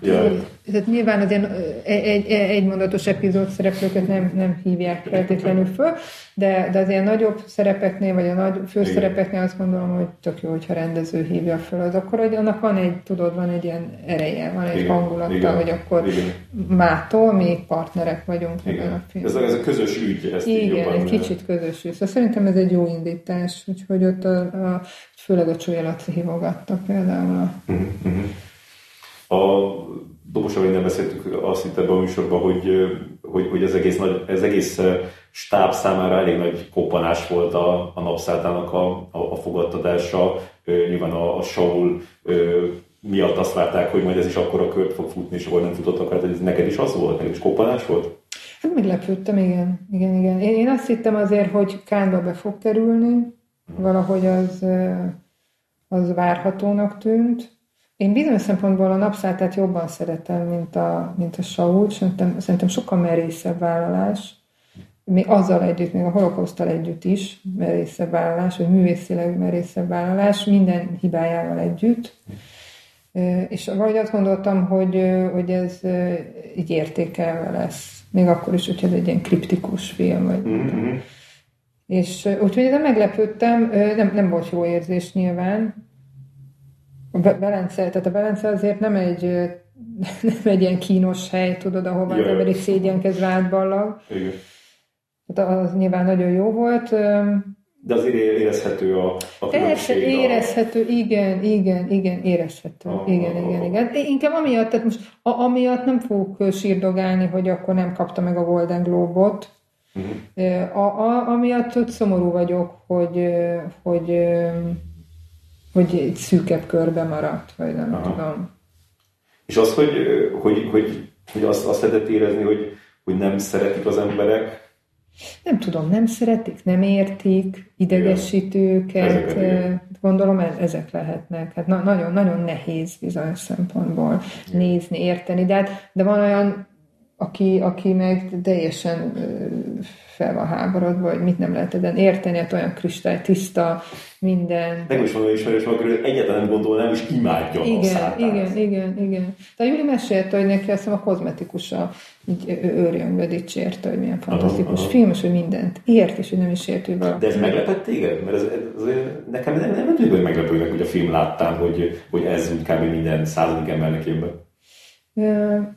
De én ugye a Saulról is azt hittem, hogy ez lesz. Aha. Meg azért a László nem közönségfilmeket, tehát az, hogy ez egy szűkebb rétegnek lesz érdekes, az világos volt. Az, hogy ennyire szűk, azon egy kicsit azért meglepődtem, tehát azt gondoltam, hogy ez nagyobbat fog menni. Na most azt akarod mindenképp meg kiszedni belőlem, hogy nagyon rossz volt, tehát nem volt nagyon rossz, mert ez kicsit az, amit mondtam. Mert már ismerlek. Látom már ezt, hogy kiderült róla, hogy nem annyira hatnak meg téged ezek a különböző dolgok. Hát mert ez tudod, ez mégiscsak azért úgy van, hogyha nagy siker van, az is az a rendező. De hogyha nincs olyan nagy siker, az is inkább a rendezőt érinti, tudod? Tehát, hogy mi többiek azért valahogy mégiscsak így pályaszéléről nézzük azt, és ettől se változott meg az életem. Jaj. Érted? Persze. De attól függetlenül, mivel szerettem ezt a filmet, meg nagyon tényleg merész dolognak tartom, ezért sajnálom, hogy nem ment nagyobbat. Uh-huh. Ez van. Ebből is tanulni kell mondjuk valamit, hogy biztos. És arra mi a hozzáállás, hogy mikor lehet elmondani azt, hogy kik nem kapták meg az adott szerepet? Mert ez néha így megjelenik a filmekről szóló történetekben, hogy tudod, hogy erre a filmre ez nem kapta meg, vagy ő pályázott, és akkor mit tudom én, a Titanicra pályázott az Ethan Hawke is, meg ilyenek, és valamikor meg így nem tudjuk ezt, hogy így mi a... Tehát ez csak akkor lehet megtudni, hogy ha a színész elárulja? Hát szerintem igen, ezzel azért senki nem szeret villogni, tudod, hogy nem kapott meg egy szerepet. Jó, úgy megemlíti, vagy nem tudom, például a Dobokata is mondta, hogy neki az a legnagyobb fájdalma, hogy a félvilágot nem ő kapta. Hát nem tudok erről, vagy még, hogy mikor lehet elmondani, hát nem tudom, erről a színészeket lehet, tehát mi nem szoktunk senkinek megtiltani, hát azt nem fogom elmondani, hogy őt néztük, de ő nem. Te például nem mondanád el azt, hogy a Napszálltára a Jakab Júli után ki volt a második, aki a legjobbnak tűnt?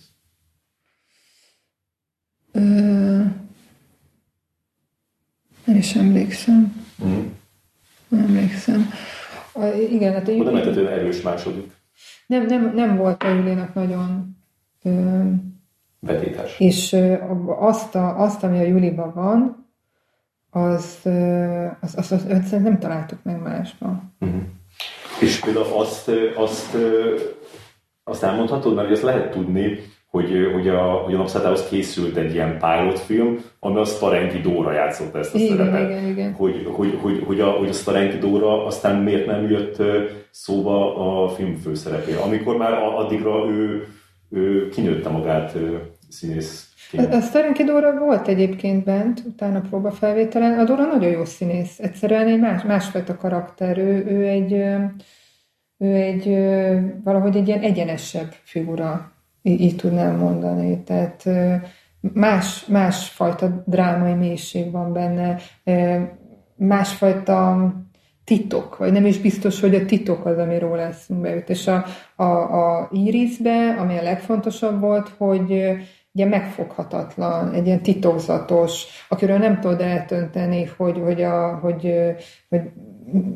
van-e benne valami ilyen sötétebb tartomány, valami kiismerhetetlen, hogy valahogy nem is annyira fiús, nem is annyira nőies, érted? Tehát valami inkább ilyen lényszerű figurát kerestünk, és valahogy ez nem találkozott a színésznőkkel, de nagyon jó színésznők voltak, tehát hogy nagyon sok nagyon jó színésznőt láttunk. Igen, ez tök jó lett neked, hogy te láttad ezeket a többi színésznőt is megcsinálni ezt, tehát valahogy a te fejedben így lehet egy Napszálltban, mert mondjuk Törőcsik Franciska játsza a főszerepet, meg egy másik, ez azért jó neked. Ja, igen, gondolom. Te olvastam az a interjúkötet, amit Billy Wilder-rel beszélget, a Cameron Crowe, nem tudom, ismered-e, majd 90 éves a Billy Wilder itt, és ő mesélte, hogy az Audrey Hepburnről mondta, hogy amikor csak ott áldogál a forgatáson, akkor ilyen tök jelentéktelennek tűnik egy ilyen kis véznalány, hogy a kamera előtt meg így történik valami, tehát ott van ilyen hihetetlenül elbűvölő tud lenni, és akkor más meg azt mondta, hogy más meg az életbe elbűvölő, és így lefilmezed, és így nincs ott semmi. Hogy te ezt a kvalitást így meglátod emberekben? Hát azzal kényeztetem magam, hogy igen. Vagy hogy az biztos, hogy én is tapasztalom azt, hogy valaki mondjuk iszonyú jó színpadon, elképesztő ereje van, és filmen nem működik. egyszerűen nem működik. Tehát valami elveszik, valami a hatástalan marad. Uh-huh. Ez, amit mondasz, ez van, és most visszatérve egy picit a Julira,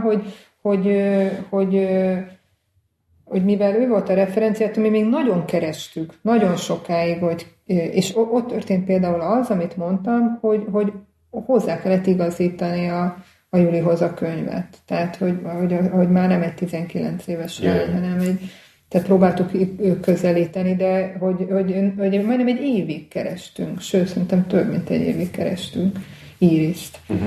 Tehát, hogy ez egyáltalán nem úgy nézett ki, hogy akkor a Julit, a barátunkat kiválasztottuk, hanem maga a Juli is egy éven keresztül járt hozzánk castingra, tehát rengeteg forduló volt, és közben folyamatosan néztünk másokat, és folyamatosan kerestünk ilyen 18-19-20 éves lányokat. Berényi Bianca, mint Iris. Igen, ő is volt. Hát most érted, ő is teljesen más anya. De például a Laci filmében meg szuper volt. Igen. Azt meg nem tudjuk meg soha, hogy így szuper lett volna. Bizárt, valami élet. De volt próbafelvétele. Oké, de hogy nem ő. Hát figyelj, ő másmilyen. Igen. Ő nem Íris egyáltalán. Igen. És ez különben, hogy ezt a kvalitást így meglátni az emberben, ezt valahogy meg tudod magyarázni, hogy ez... Vagy ez egyszerűen csak egy érzéked? Én nem tudom, szerintem figyelni kell. Alapvetően nem nagyon figyelnek egymásra, nem? Vagy nem nagyon figyelnek kis dolgokra. Szerintem nem kell más csinálni, mint figyelni.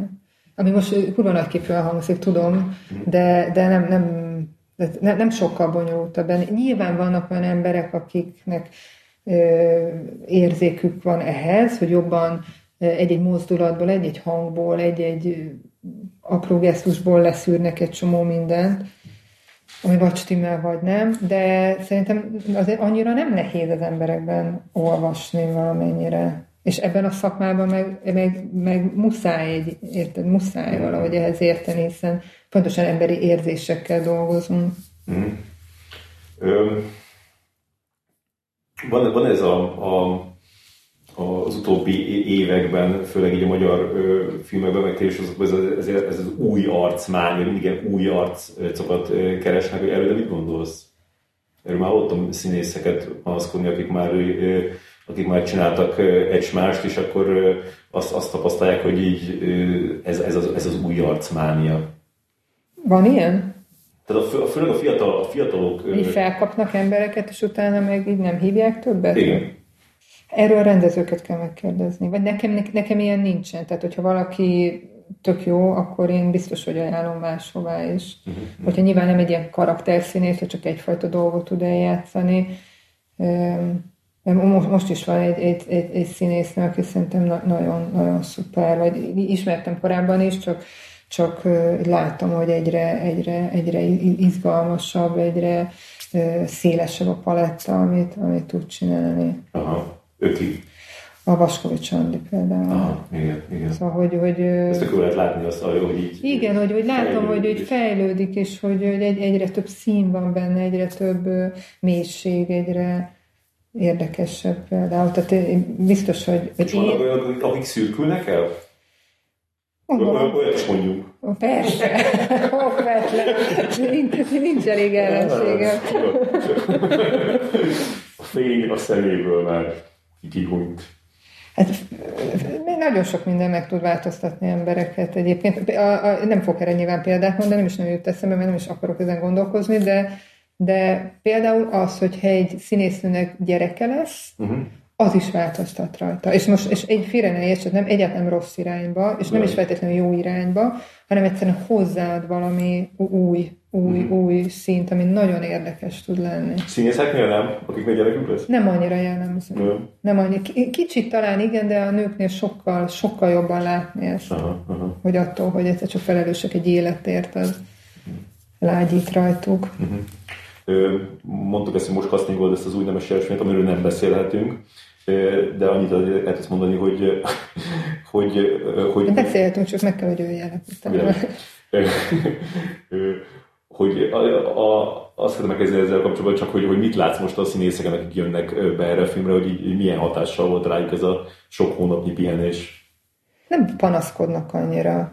Tehát olyan rezignáltak, hogy most ez van, nem örülnek nyilván, de olyan eszement nagy különbséget nem látok. Szerintem mindenki most örül, aki dolgozhat, nem? Hát örülnének, ha dolgozhatnának. Igen, de hogy legalább így úgy értem, hogy így lehetőség. Érzed rajtuk, hogy így kétségbe esettek, és így jobban érzed azt, hogy így nagyon szeretnék ezt? Nem érzem. Uh-huh.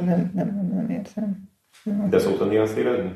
Hogy valaki nagyon akarja? Igen. Hát van olyan, aki nagyon akarja, de Evelyn barátod. Ő egy ilyen akarós ember. Aha. De elképesztő munkabírása is van. Tehát ő az, aki tehát van a színész mondjuk, akitől megkérem 5-ször a jelenetet, és látom, hogy az 5-nél már nem is az, hogy fárad, hanem tudod, már nem biztos, hogy olyan szívesen csinálja, nem mindenki, de az Evelyn például olyan, hogy vele 30-szor is meg lehet csinálni, de 40-szer is, aha, de 50-szer is. Tehát, hogy ő olyan fáradhatatlan, elképesztő.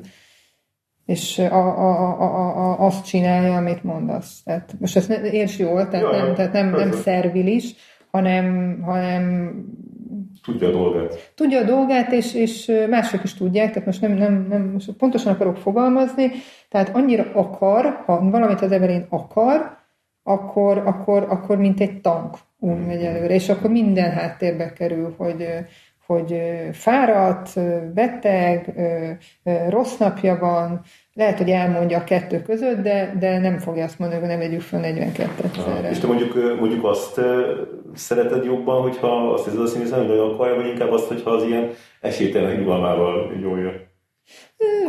Nincs ilyen preferenciám. Az néha nagyon érdekes, amikor valaki nagyon elutasító.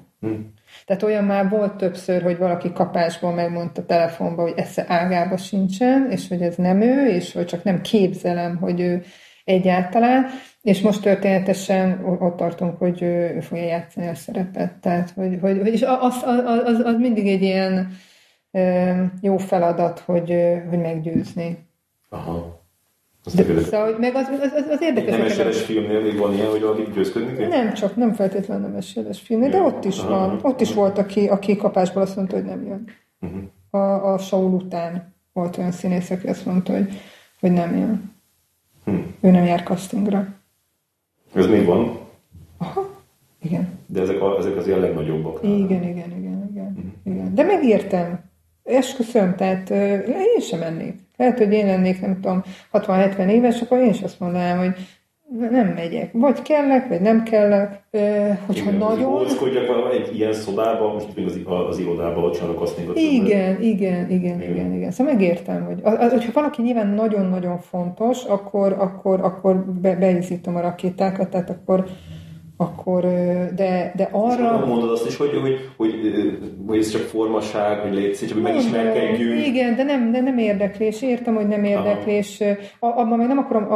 de azt nem tudom mondani, hogy biztos, hogy meg fogja kapni. Igen, ezt nem tudom mondani. Tehát volt olyan színész, aki a Csúlya Lacinál, akinek biztos voltam benne, hogy ha nem is biztos, hogy ő lesz, de hogy mondjuk 80%. Tehát, hogy ő nagyon első pillanattól kezdve biztos voltam, nem fogom most megmondani ki, hogy ő nagyon jó lesz. És ő nagyon ellenállt. És akkor ott mindent be kellett vetni, hogy eljöjjön a próbafelvétel, és végül is eljött, és azt mondta, hogy nagyon jól érezte magát, és nem tudom, de hogyha nem vagyok benne biztos, akkor azért akkor nem csak idiótát belőle, tehát akkor nem rángatom be, hogy utána jöjjön föl Cserhalmi György Balatonról, nem tudom. Például. A Napszállt azt igen, ott egy verset kellett elmondani a lányoknak. Mi volt az a vers? Ez a beugró volt. Az sem ért egészen. Aha. Szabó Lőrinc. Igen. És miket szoktál még kérni? Most monológokat kérünk, tehát most a Covid miatt monológokat kérünk be, tehát hogy én írok általában egy monológot, aha, és azt kérjük, hogy küldjék el videóban. De akkor mondjuk a vers, a pakolás, amit már eddig hallottunk, és akkor most meg monológ.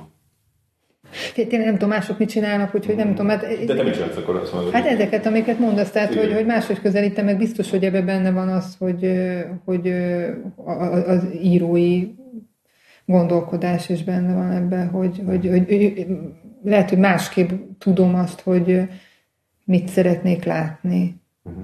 Tehát nem azt csinálom, hogy igen, hogy kiveszek egy lapot a forgatókönyvből, és akkor azt mondja el, hanem máshogy közelítem meg. És valamikor ott rögtön ezzel is jut eszedbe a faszti szituációban, hogy csinál valamit? De szerintem ez mindenkinek.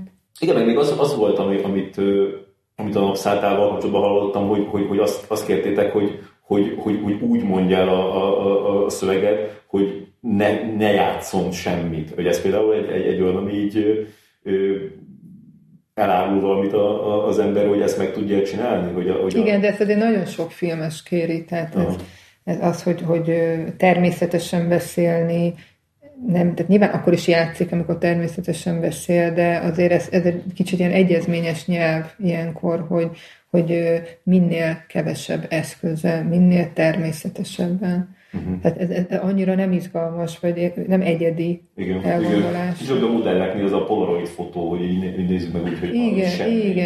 Igen.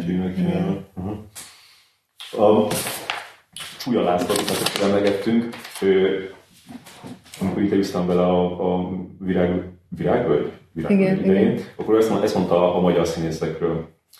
Az a probléma, hogy a magyarországi kőszínházi struktúrában olyan emberekre van szükség, akinek a személyisége feltölthető mindenféle szereppel. Ne hozzá sokat kívülről, legyen egy szakmai biztonságod, és majd a próba folyamat alatt összerakod. Kb. Ez az elvárás.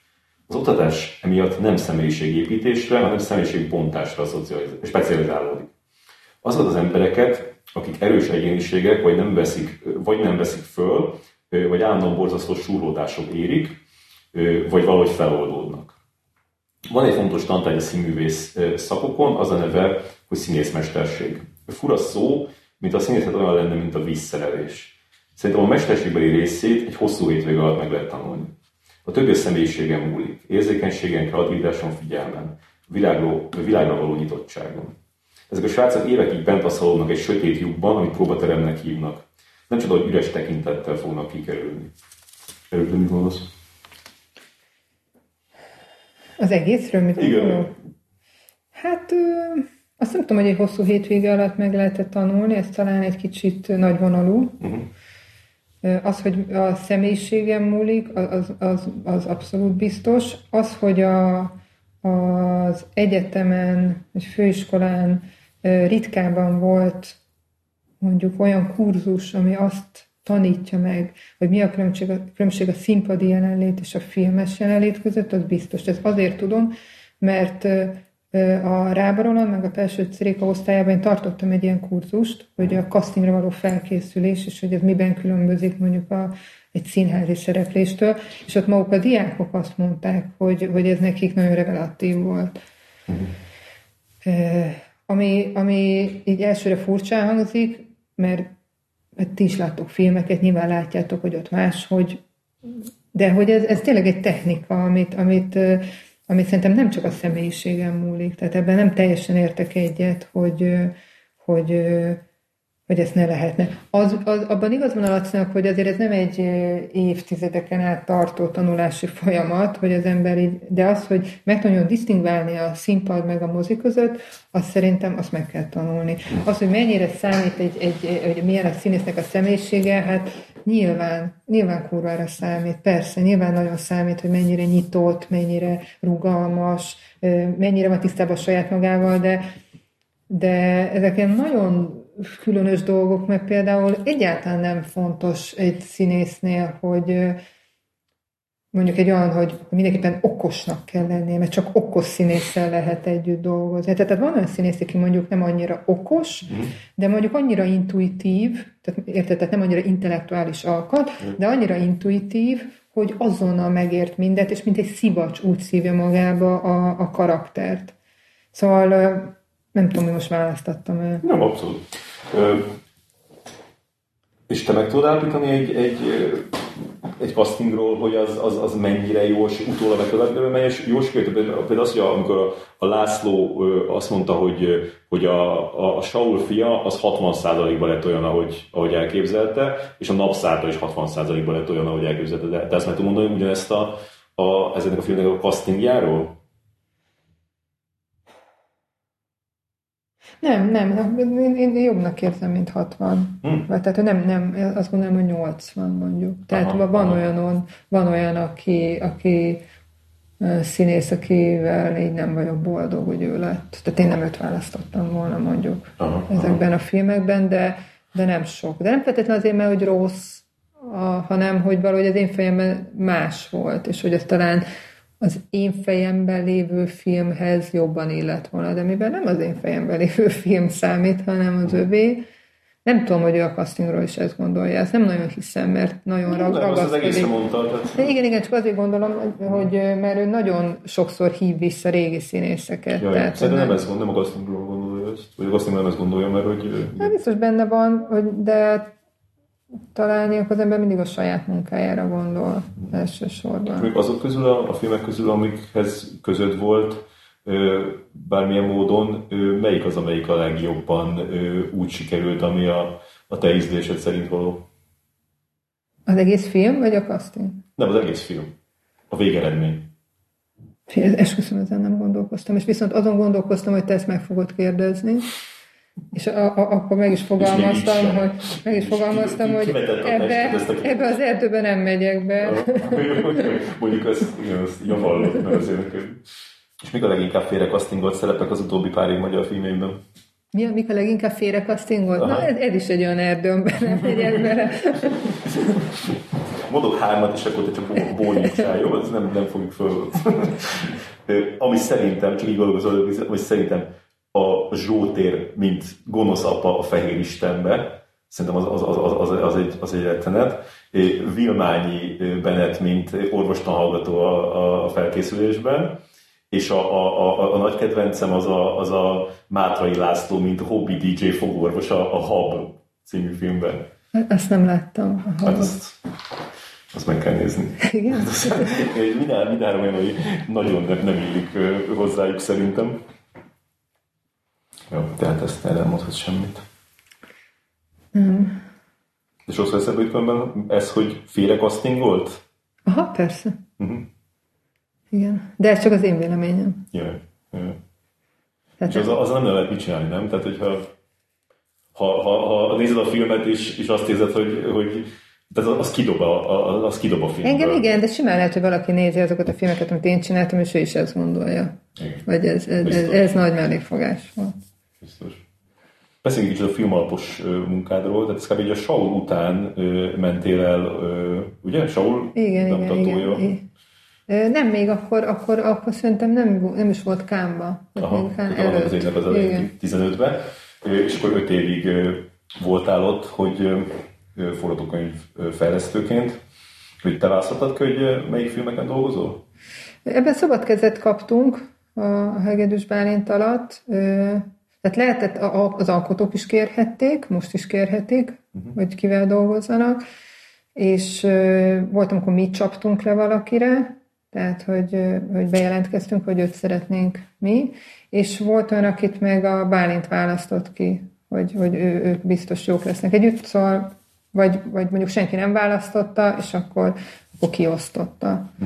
Hogy ki. Mondjuk nem ismertük őket adott esetben, és azért. És te azért olyanokat csináltál, amikbe úgy hittél? Hát olyanokat is, igen. Hát nekem olyan, amiket elküldtél, hogy miket csináltál, azok nekem mind olyanokat küldtek. Igen, de most neked olyanokat küldtem direkt, amiből filmek készültek. Igen. Tehát azért a bejövő pályázatoknak 10%-ából lett film. Hú, te sok olyan dolgoztál, hogy bele most Persze, nagyon. Mi volt azok közül az, amit szerinted kellett volna, hogy legyen belőle a film? Ezt most már elmondtad. Pálfi projekten dolgoztál? Nem. Nem, a Pálfi projekten nem. Tilla. Így van. Tilla, de jó, hogy mondod. A női börtönös? Igen. Az kár volt, hogy ezt nem engedték abból. Az nem volt még kész, tehát azon még kellett volna dolgozni, de az nagyon meghökkentő volt, hogy azt nem engedték tovább. Tehát, hogy annyi bizalmat nem szavaztak meg a Tilla-Tillának, hogy fejlesszen tovább, azért az nagyon furcsa volt. döntés. Így ezzel nagyon nem értettem egyet. És nem volt egyébként sok ilyen, ezt el kell mondanom az előző ére alatt. Amiket nem engedtek. Igen, igen, tehát még a Vajna alatt ott nem értettem mindig egyet, de nem ez volt az alapérzetem, hogy ezt teljesen... És milyen volt a viszonyod a Vajnával? Semmilyen, kérlek szépen. Nem, hát nem szivaroztunk együtt. Soha nem beszéltél vele kettesben? Nem. Nem, ő nem beszélgetett velünk. És te se igényelted ezt? Hát nem lett volna baj egyébként, hogyha ismerjük egymást, de valahogy olyan ilyen ellenállhatatlan vágyat se éreztem, hogy... De volt benne az érzés, amikor ott dolgoztál, hogy egy kicsit neki is szeretnél megfelelni? Neki? Nem. Nem, ezt nem éreztem, de ezt másoknál sem nagyon szoktam. Csak magadnak vagy megfelelni? Elég nagy munka az, baszki. De ez jó, hogyha ezt így tudod csinálni. Vagy ez lehet, hogy kikopott egy picit, ez a pálya elején nyilván nem így volt.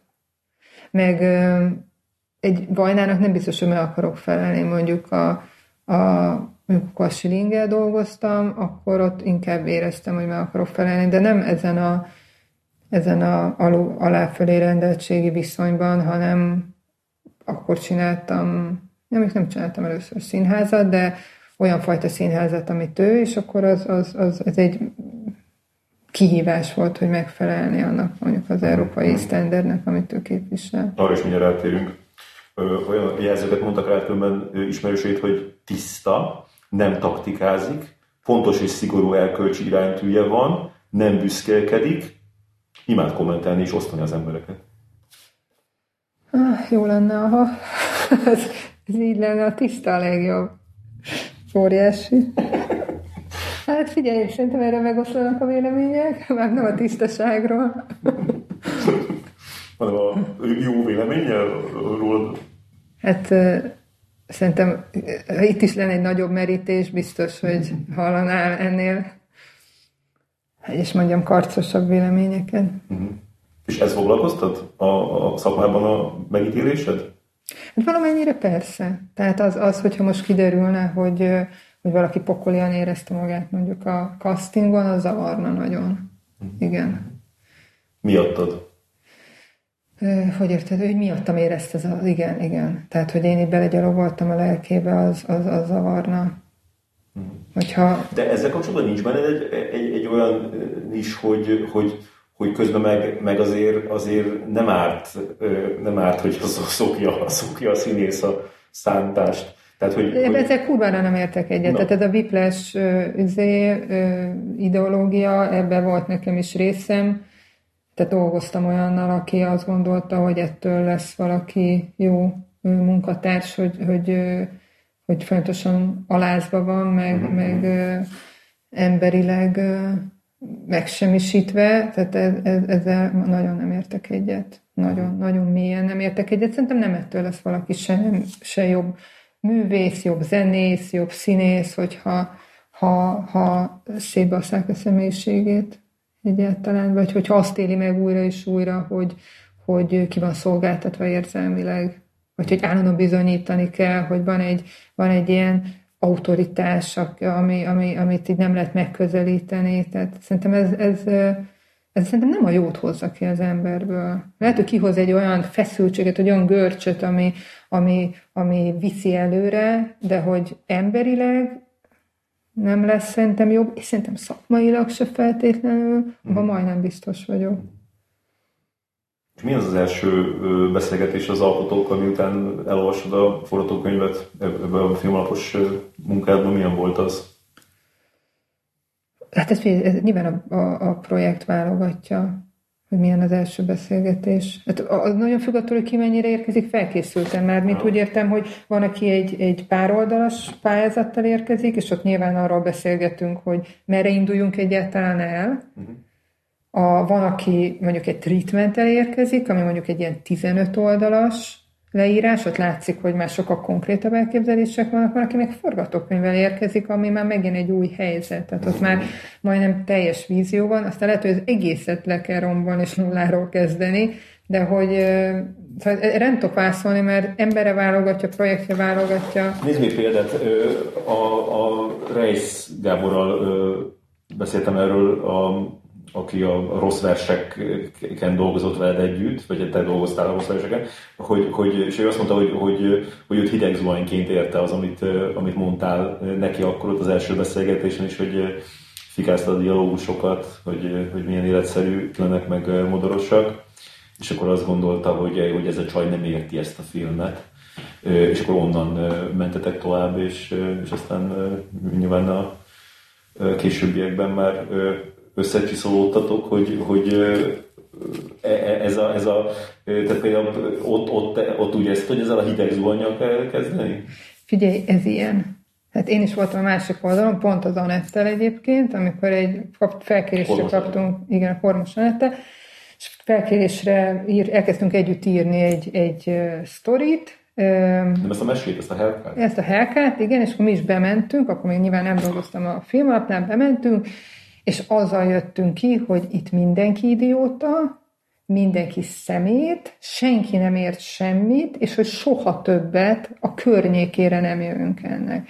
És így visszagondolva, majdnem minden igaz volt, amit mondtak, ezt az Anettel egy ponton be is ismertük egymásnak, de hogy ez, tehát nagyon-nagyon nehéz, amikor oda viszed a gyermekedet, érted, igen, és akkor leszarják, érted, akkor azt érzed, hogy ezek a legutolsó söpredékek a világon, és hogy minimum idióták, és utána pedig szaremberek. Tehát, hogy igen. És úgy, hogy a Reiszre mi ismertük egymást, még azt se lehet mondani, hogy mondjuk a Reisz Gábor egyébként...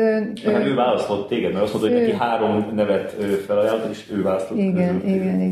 Ő azért egy nagyon makacs alkotó, tehát nagyon nehezen változtat, és annál a filmnél szerintem különösen makacs volt, de én is úgy érzem, hogy utána megtaláltuk a hangot. Azt is láttam, hogy a mostani filmjénél, amit most fejleszt, én például rugalmasabbnak érzem őt. Tehát szerintem már tudja, hogy attól, hogy mondok kritikát, és azért hidd el, hogy ha valaminek két olvasata van, ezeknek a történet. Én úgy érzem, amikor ott ülök az egyik oldalon, hogy én támogató módon mondok kritikát, aha, az alkotó meg ott ül, és azt várja, hogy én könyvelábat szemmel mondjam el, hogy én még ilyen kurva jót soha életemben, és hogy nem hittem el, hogy ember ilyenre képes. És hogy megtiszteltetésnek érzem, hogy egyáltalán itt lehetek, most kis túlzással. De azért azt várja, hogy én elmondjak egy csomó pozitív dolgot. Igen. És ebben nem vagyok mindig jó, mert az van bennem, hogy jó. Persze, hogy jó, nyilván bent vagy, meg ismerjük egymást, meg te vagy a Reisz Gábor, nyilván jó, most nem csak a Reisz Gáborról. Na, tartsunk a célra, azt nézzük, ami nem jó. És akkor ez egy ilyen kellemetlen helyzet, de figyelj, a vízbe bekerültem egy ugyan helyzetbe az Anettel. Tehát az Anett jött egyszer Filmalaphoz, és fejlesztett, és én lettem a fejlesztője. De melyik filmmel? Nem, egy boyfriend nevű. Jaj.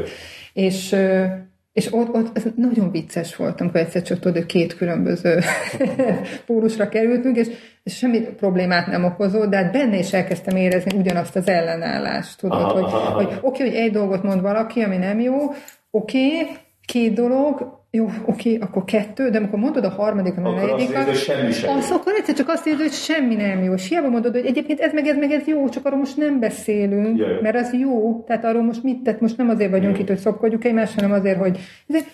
És ettől, tehát, hogy ez egy nagyon-nagyon-nagyon jó emberi érzékkel hozzá, ezen nem mindig rendelkezem, tehát ebben például a Júli sokkal jobb, vagy Jakab Júlia, aki ugyancsak fejlesztő, tehát ő sokkal diplomatikusabb, sokkal gyorsabban meg tud teremteni egy ilyen bizalmi légkört. Én szerintem egy kicsit élesebb vagyok, vagy türelmetlenebb talán, hogy lehet, hogy azt várom el, amiről én azt gondolom, hogy én ilyen lennék, hogy figyelj, engem se zavarna, örülnék, hogy valaki végre itt van, és foglalkozik az anyag, és nyilván felütött esetben Azért nem... És mondjuk hogyan közétetted meg egy olyan helyzetet, amikor az Enyedi Ildikónak a Felségem története, tehát egy testős lélekről után, meg hát az Enyedi Ildikónak azért volt egy nagy karrierje előtte is, és akkor ez így kerül eléd valaki, az például...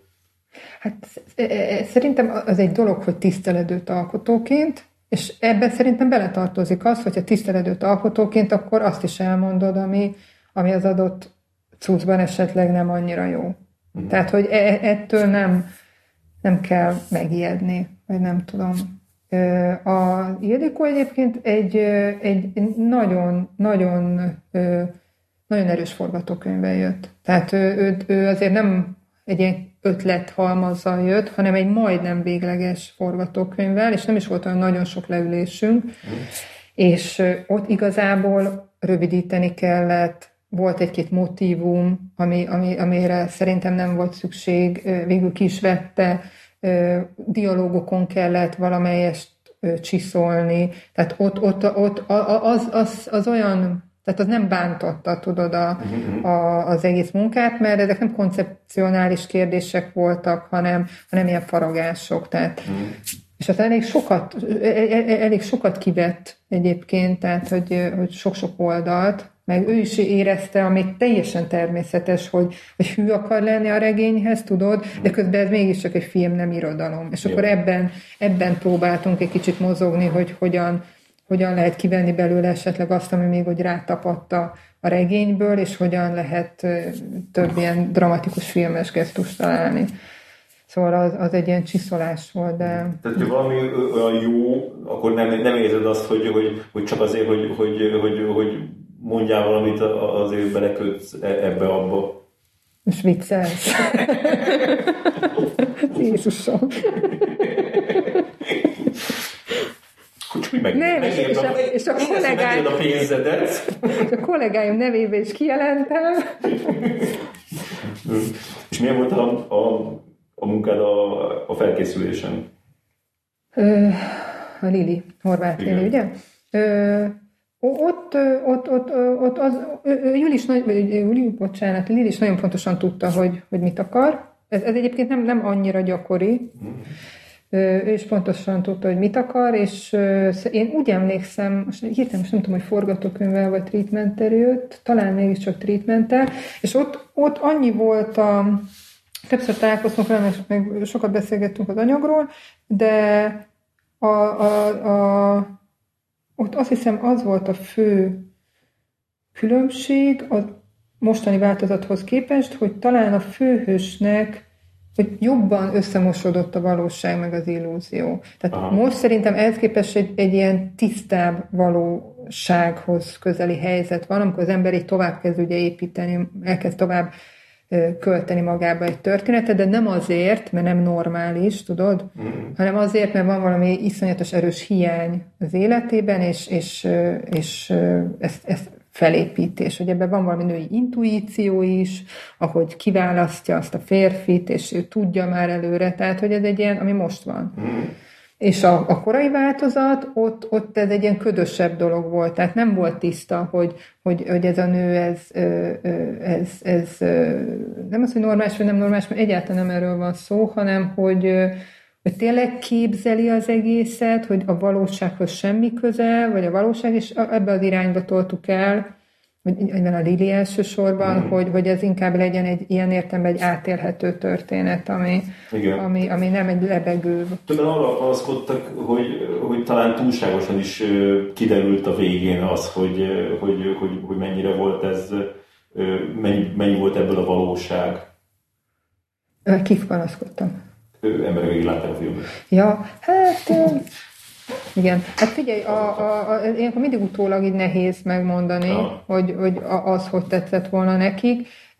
Az nagyon fontos, hogy nem mi hozunk döntéseket. Tehát nekünk az a feladatunk, nekem az volt a feladatom fejlesztőként, hogy arra a trackre ráüljek, amit az alkotó kiválaszt. Abban segítsem, ami neki a legazonosabb. Truffaut mondta, hogy több humort kell rakni a forgatókönyvbe, mert a forgatás alatt mindig komolyodik a film, és így veszik ki belőle a humor. Ezzel egyetértesz? Ezen én nem gondolkodtam. Hogy, és tudsz mondani valami hasonló ilyen... Bölcsességet? Igen. Nem tudom, teher alatt nő a pálma, vagy sajátot kell mindenképp? Amit így a forgatókönyv fejlesztés 5 éve alatt felszedtél. Hát ilyen igazság, amit így lepároltál mindenhez. Párlat. Okvetlenül át fogunk gondolni, utólag küldök egy igen. Hogy bölcsesség legyen. Feltűnő az, hogy nem vállaltál soha közönségfilmet. Az nincs oknyitásod? Nem erről van szó. Egyébként gondolkozom. Tudtam most segíteni pedig a Pesti Balhé. A Pesti Balhé. Hát engem azért vettek föl egyébként annak idején a havassági, hogy a szerzői filmeken dolgozok, és egyáltalán nem tiltakoztam az ellen. Szóval nem bánom, de egy csomó közönségfilmen dolgoztunk, vagy dolgoztam én is.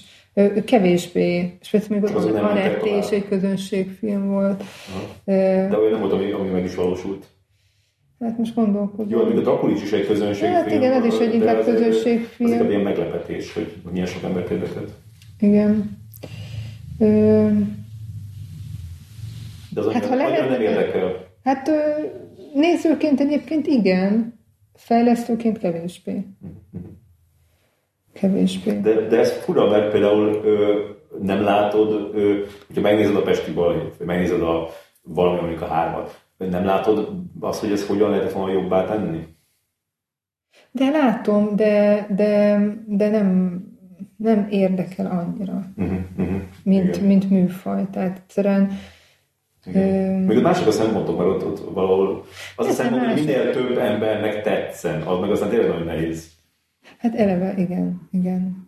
Ez valahogy nem, egyáltalán nem gondolom, hogy szakmailag mondjuk jelentéktelen, mint egy szerzői filmes, csak nyilván én inkább ebből a szerzői filmes körből jövök, nem tehát SZFE miatt, tehát hogy ez volt a fókuszban, ez az, ami jobban érdekel, ez az, amiben jobban megtalálom a helyem, tehát ennyi, tehát nem semmi más. Ja. És reálisan látod azoknak a filmeknek a hibáit, amikkel dolgoztál? Tehát például az volt a Tegnap, amiben nagyon sok évet beleöltél. Aha. Annak reálisan látod a hibáit? Azt hiszem, igen. Ráadásul az a film az nagyon mostoha körülmények között készült el végül, tehát nagyon sokáig kellett pénzt szerezni rá, tehát hogy egyszerűen egy kicsit már itt túlhordták. Ennyi szó. Igen. Tehát, hogy ez nem egy ilyen optimális ügy, érted, ahol minden úgy alakult, és akkor csak a hátra kell dőlni, mert akkor mindent megtettünk, amit lehetett, hanem nagyon sok akadályozás volt, vagy akadályoztató tényező. Valaki talán azt mondta, hogy, hogy ott ilyen 2007-2008 környékén a nemeseles és a kenyeres Bálint közül mindenki a kenyeres Bálintra tett volna, hogy ő fogja a nagyobb körbe futni, hogy te szoktál ilyenen gondolkodni, és mondjuk ezt így ilyen életrendezők, akikkel együtt dolgozol, azoknak az életútja is, hogy az miért úgy? Ez folyamatosan történik mindenkivel. Aha. Persze, gyakran azt gondoljuk, hogy semmi, az most gondolj bele, a Pálfi is hogy indult, és most évek óta alig csinált filmet, szóval, hogy nem ezt a jövőt jósoltuk neki, és ez nem azt jelenti, hogy mondjuk 2 év múlva nem fog csinálni mondjuk valami olyat, ami újra olyasítóban. Egy hotelben egy helyszínes akciófilmet, ami lehet simán több. Ami simán lehet, igen, hogy old. Tehát, hogy ez nincs ebben egy ilyen egyenes irányú tendencia, hogy egyszer sikeres vagy, és akkor adtak ezzel. Sok ilyen megtört embert láttál a 15 éved alatt, amíg a film szakmából így köttél? Nem annyira. És miért hagytad ott a Filmalapot, vagyis akkor már Filmintézetet? Az idén volt, nem? Aha.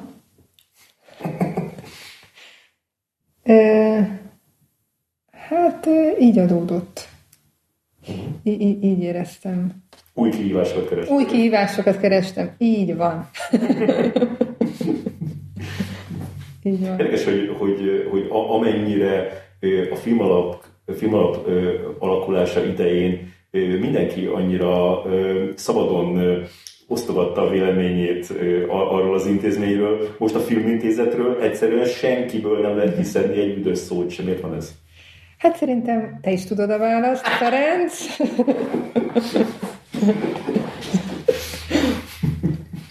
Kár. De ez neked szívfájdalom, vagy már kb. Eleget volt így 5 év után? Nem volt elegem 5 év után.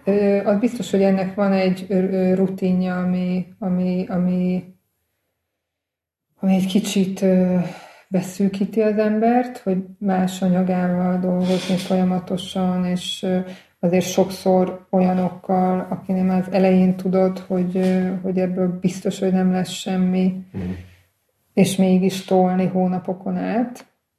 De azért ezt tudtam volna megcsinálni. Ettől függetlenül, hogyha nem keresem az új kihívásokat. Tudod? Igen. És azokat az új kihívásokat, azokat így megtaláltad az úton? Egyébként bizonyos mértékben igen. De most erről azért nem fogok beszélni, mert babonából. Tehát most van egy dolog, ami készülőben van, és hogy most fog nem sokára eldőlni, hogy lesz-e belőle valami, és akkor most csak ezért nem mondok semmit.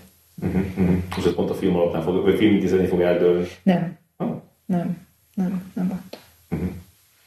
ott. Már említetted a Siring Árpáddal való közös munkát, ami számomra, vagy akár mondhatom, számunkra magyarok elég ilyen láthatatlan, mert hogy egy csomó olyan színdarabot írtál vele együtt, amit külföldi színházakban adtak elő.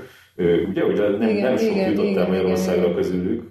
Hát ilyenkor tudod, megveszik az adott színház, megveszi a színdarabot, és 5 évig az övé. Igen? Tehát, hogy nem is nagyon, hát azt lehet, hogy ide hozzák Magyarországra, de azért ez nagyon ritkán szokott megtörténni, hogy az egész társulat ide jön, és akkor itt meg mondjuk a Trafóba.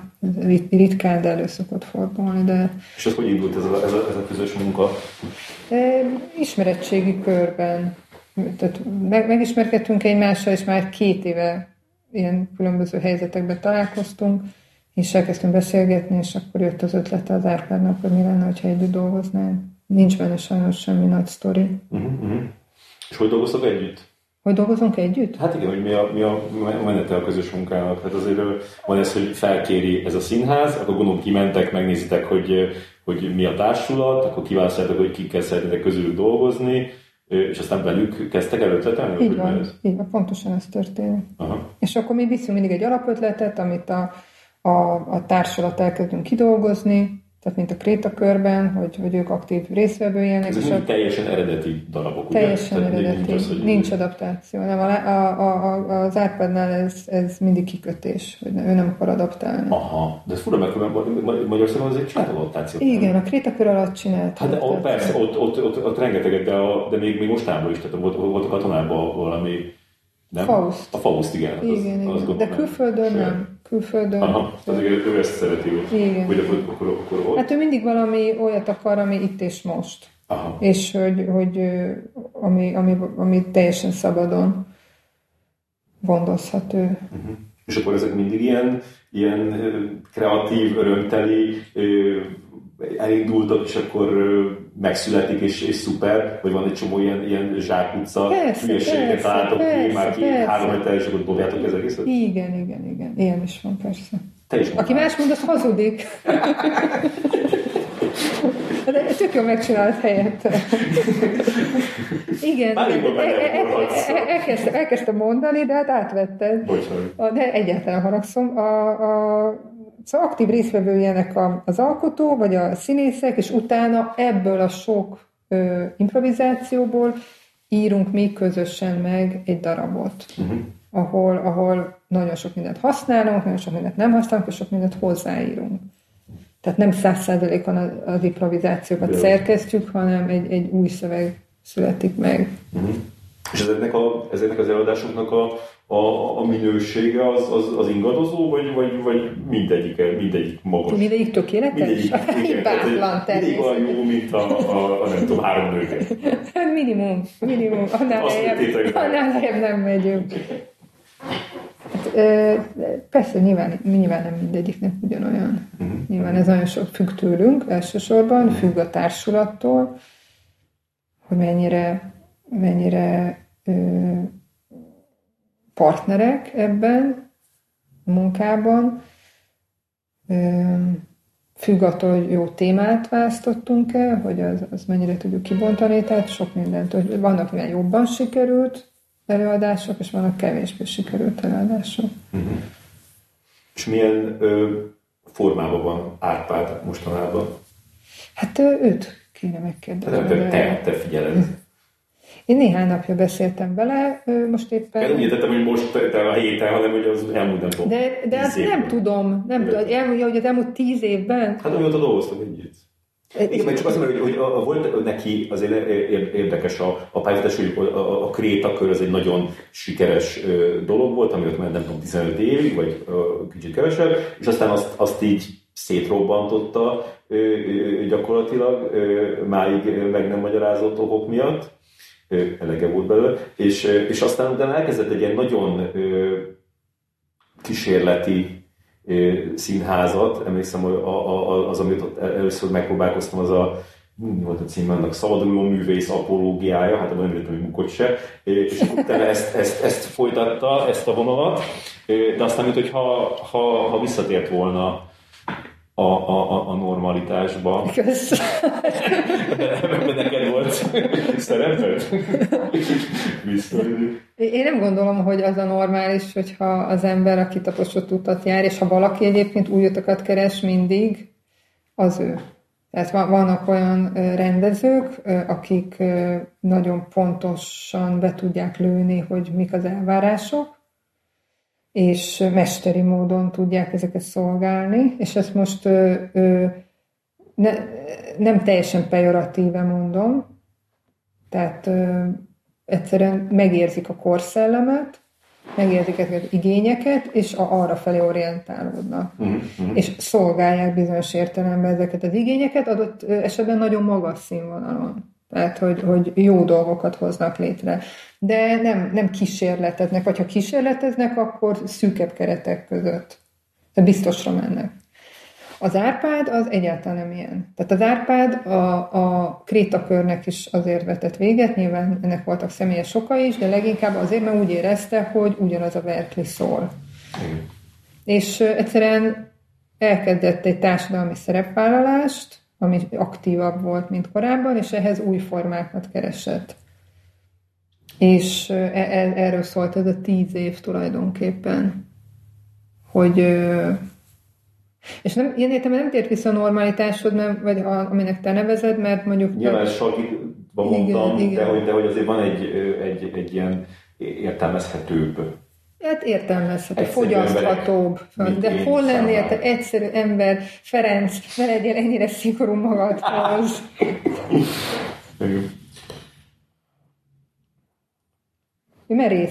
Merész. És ez a kockázatvállalásnak meg mindig van a buktatói.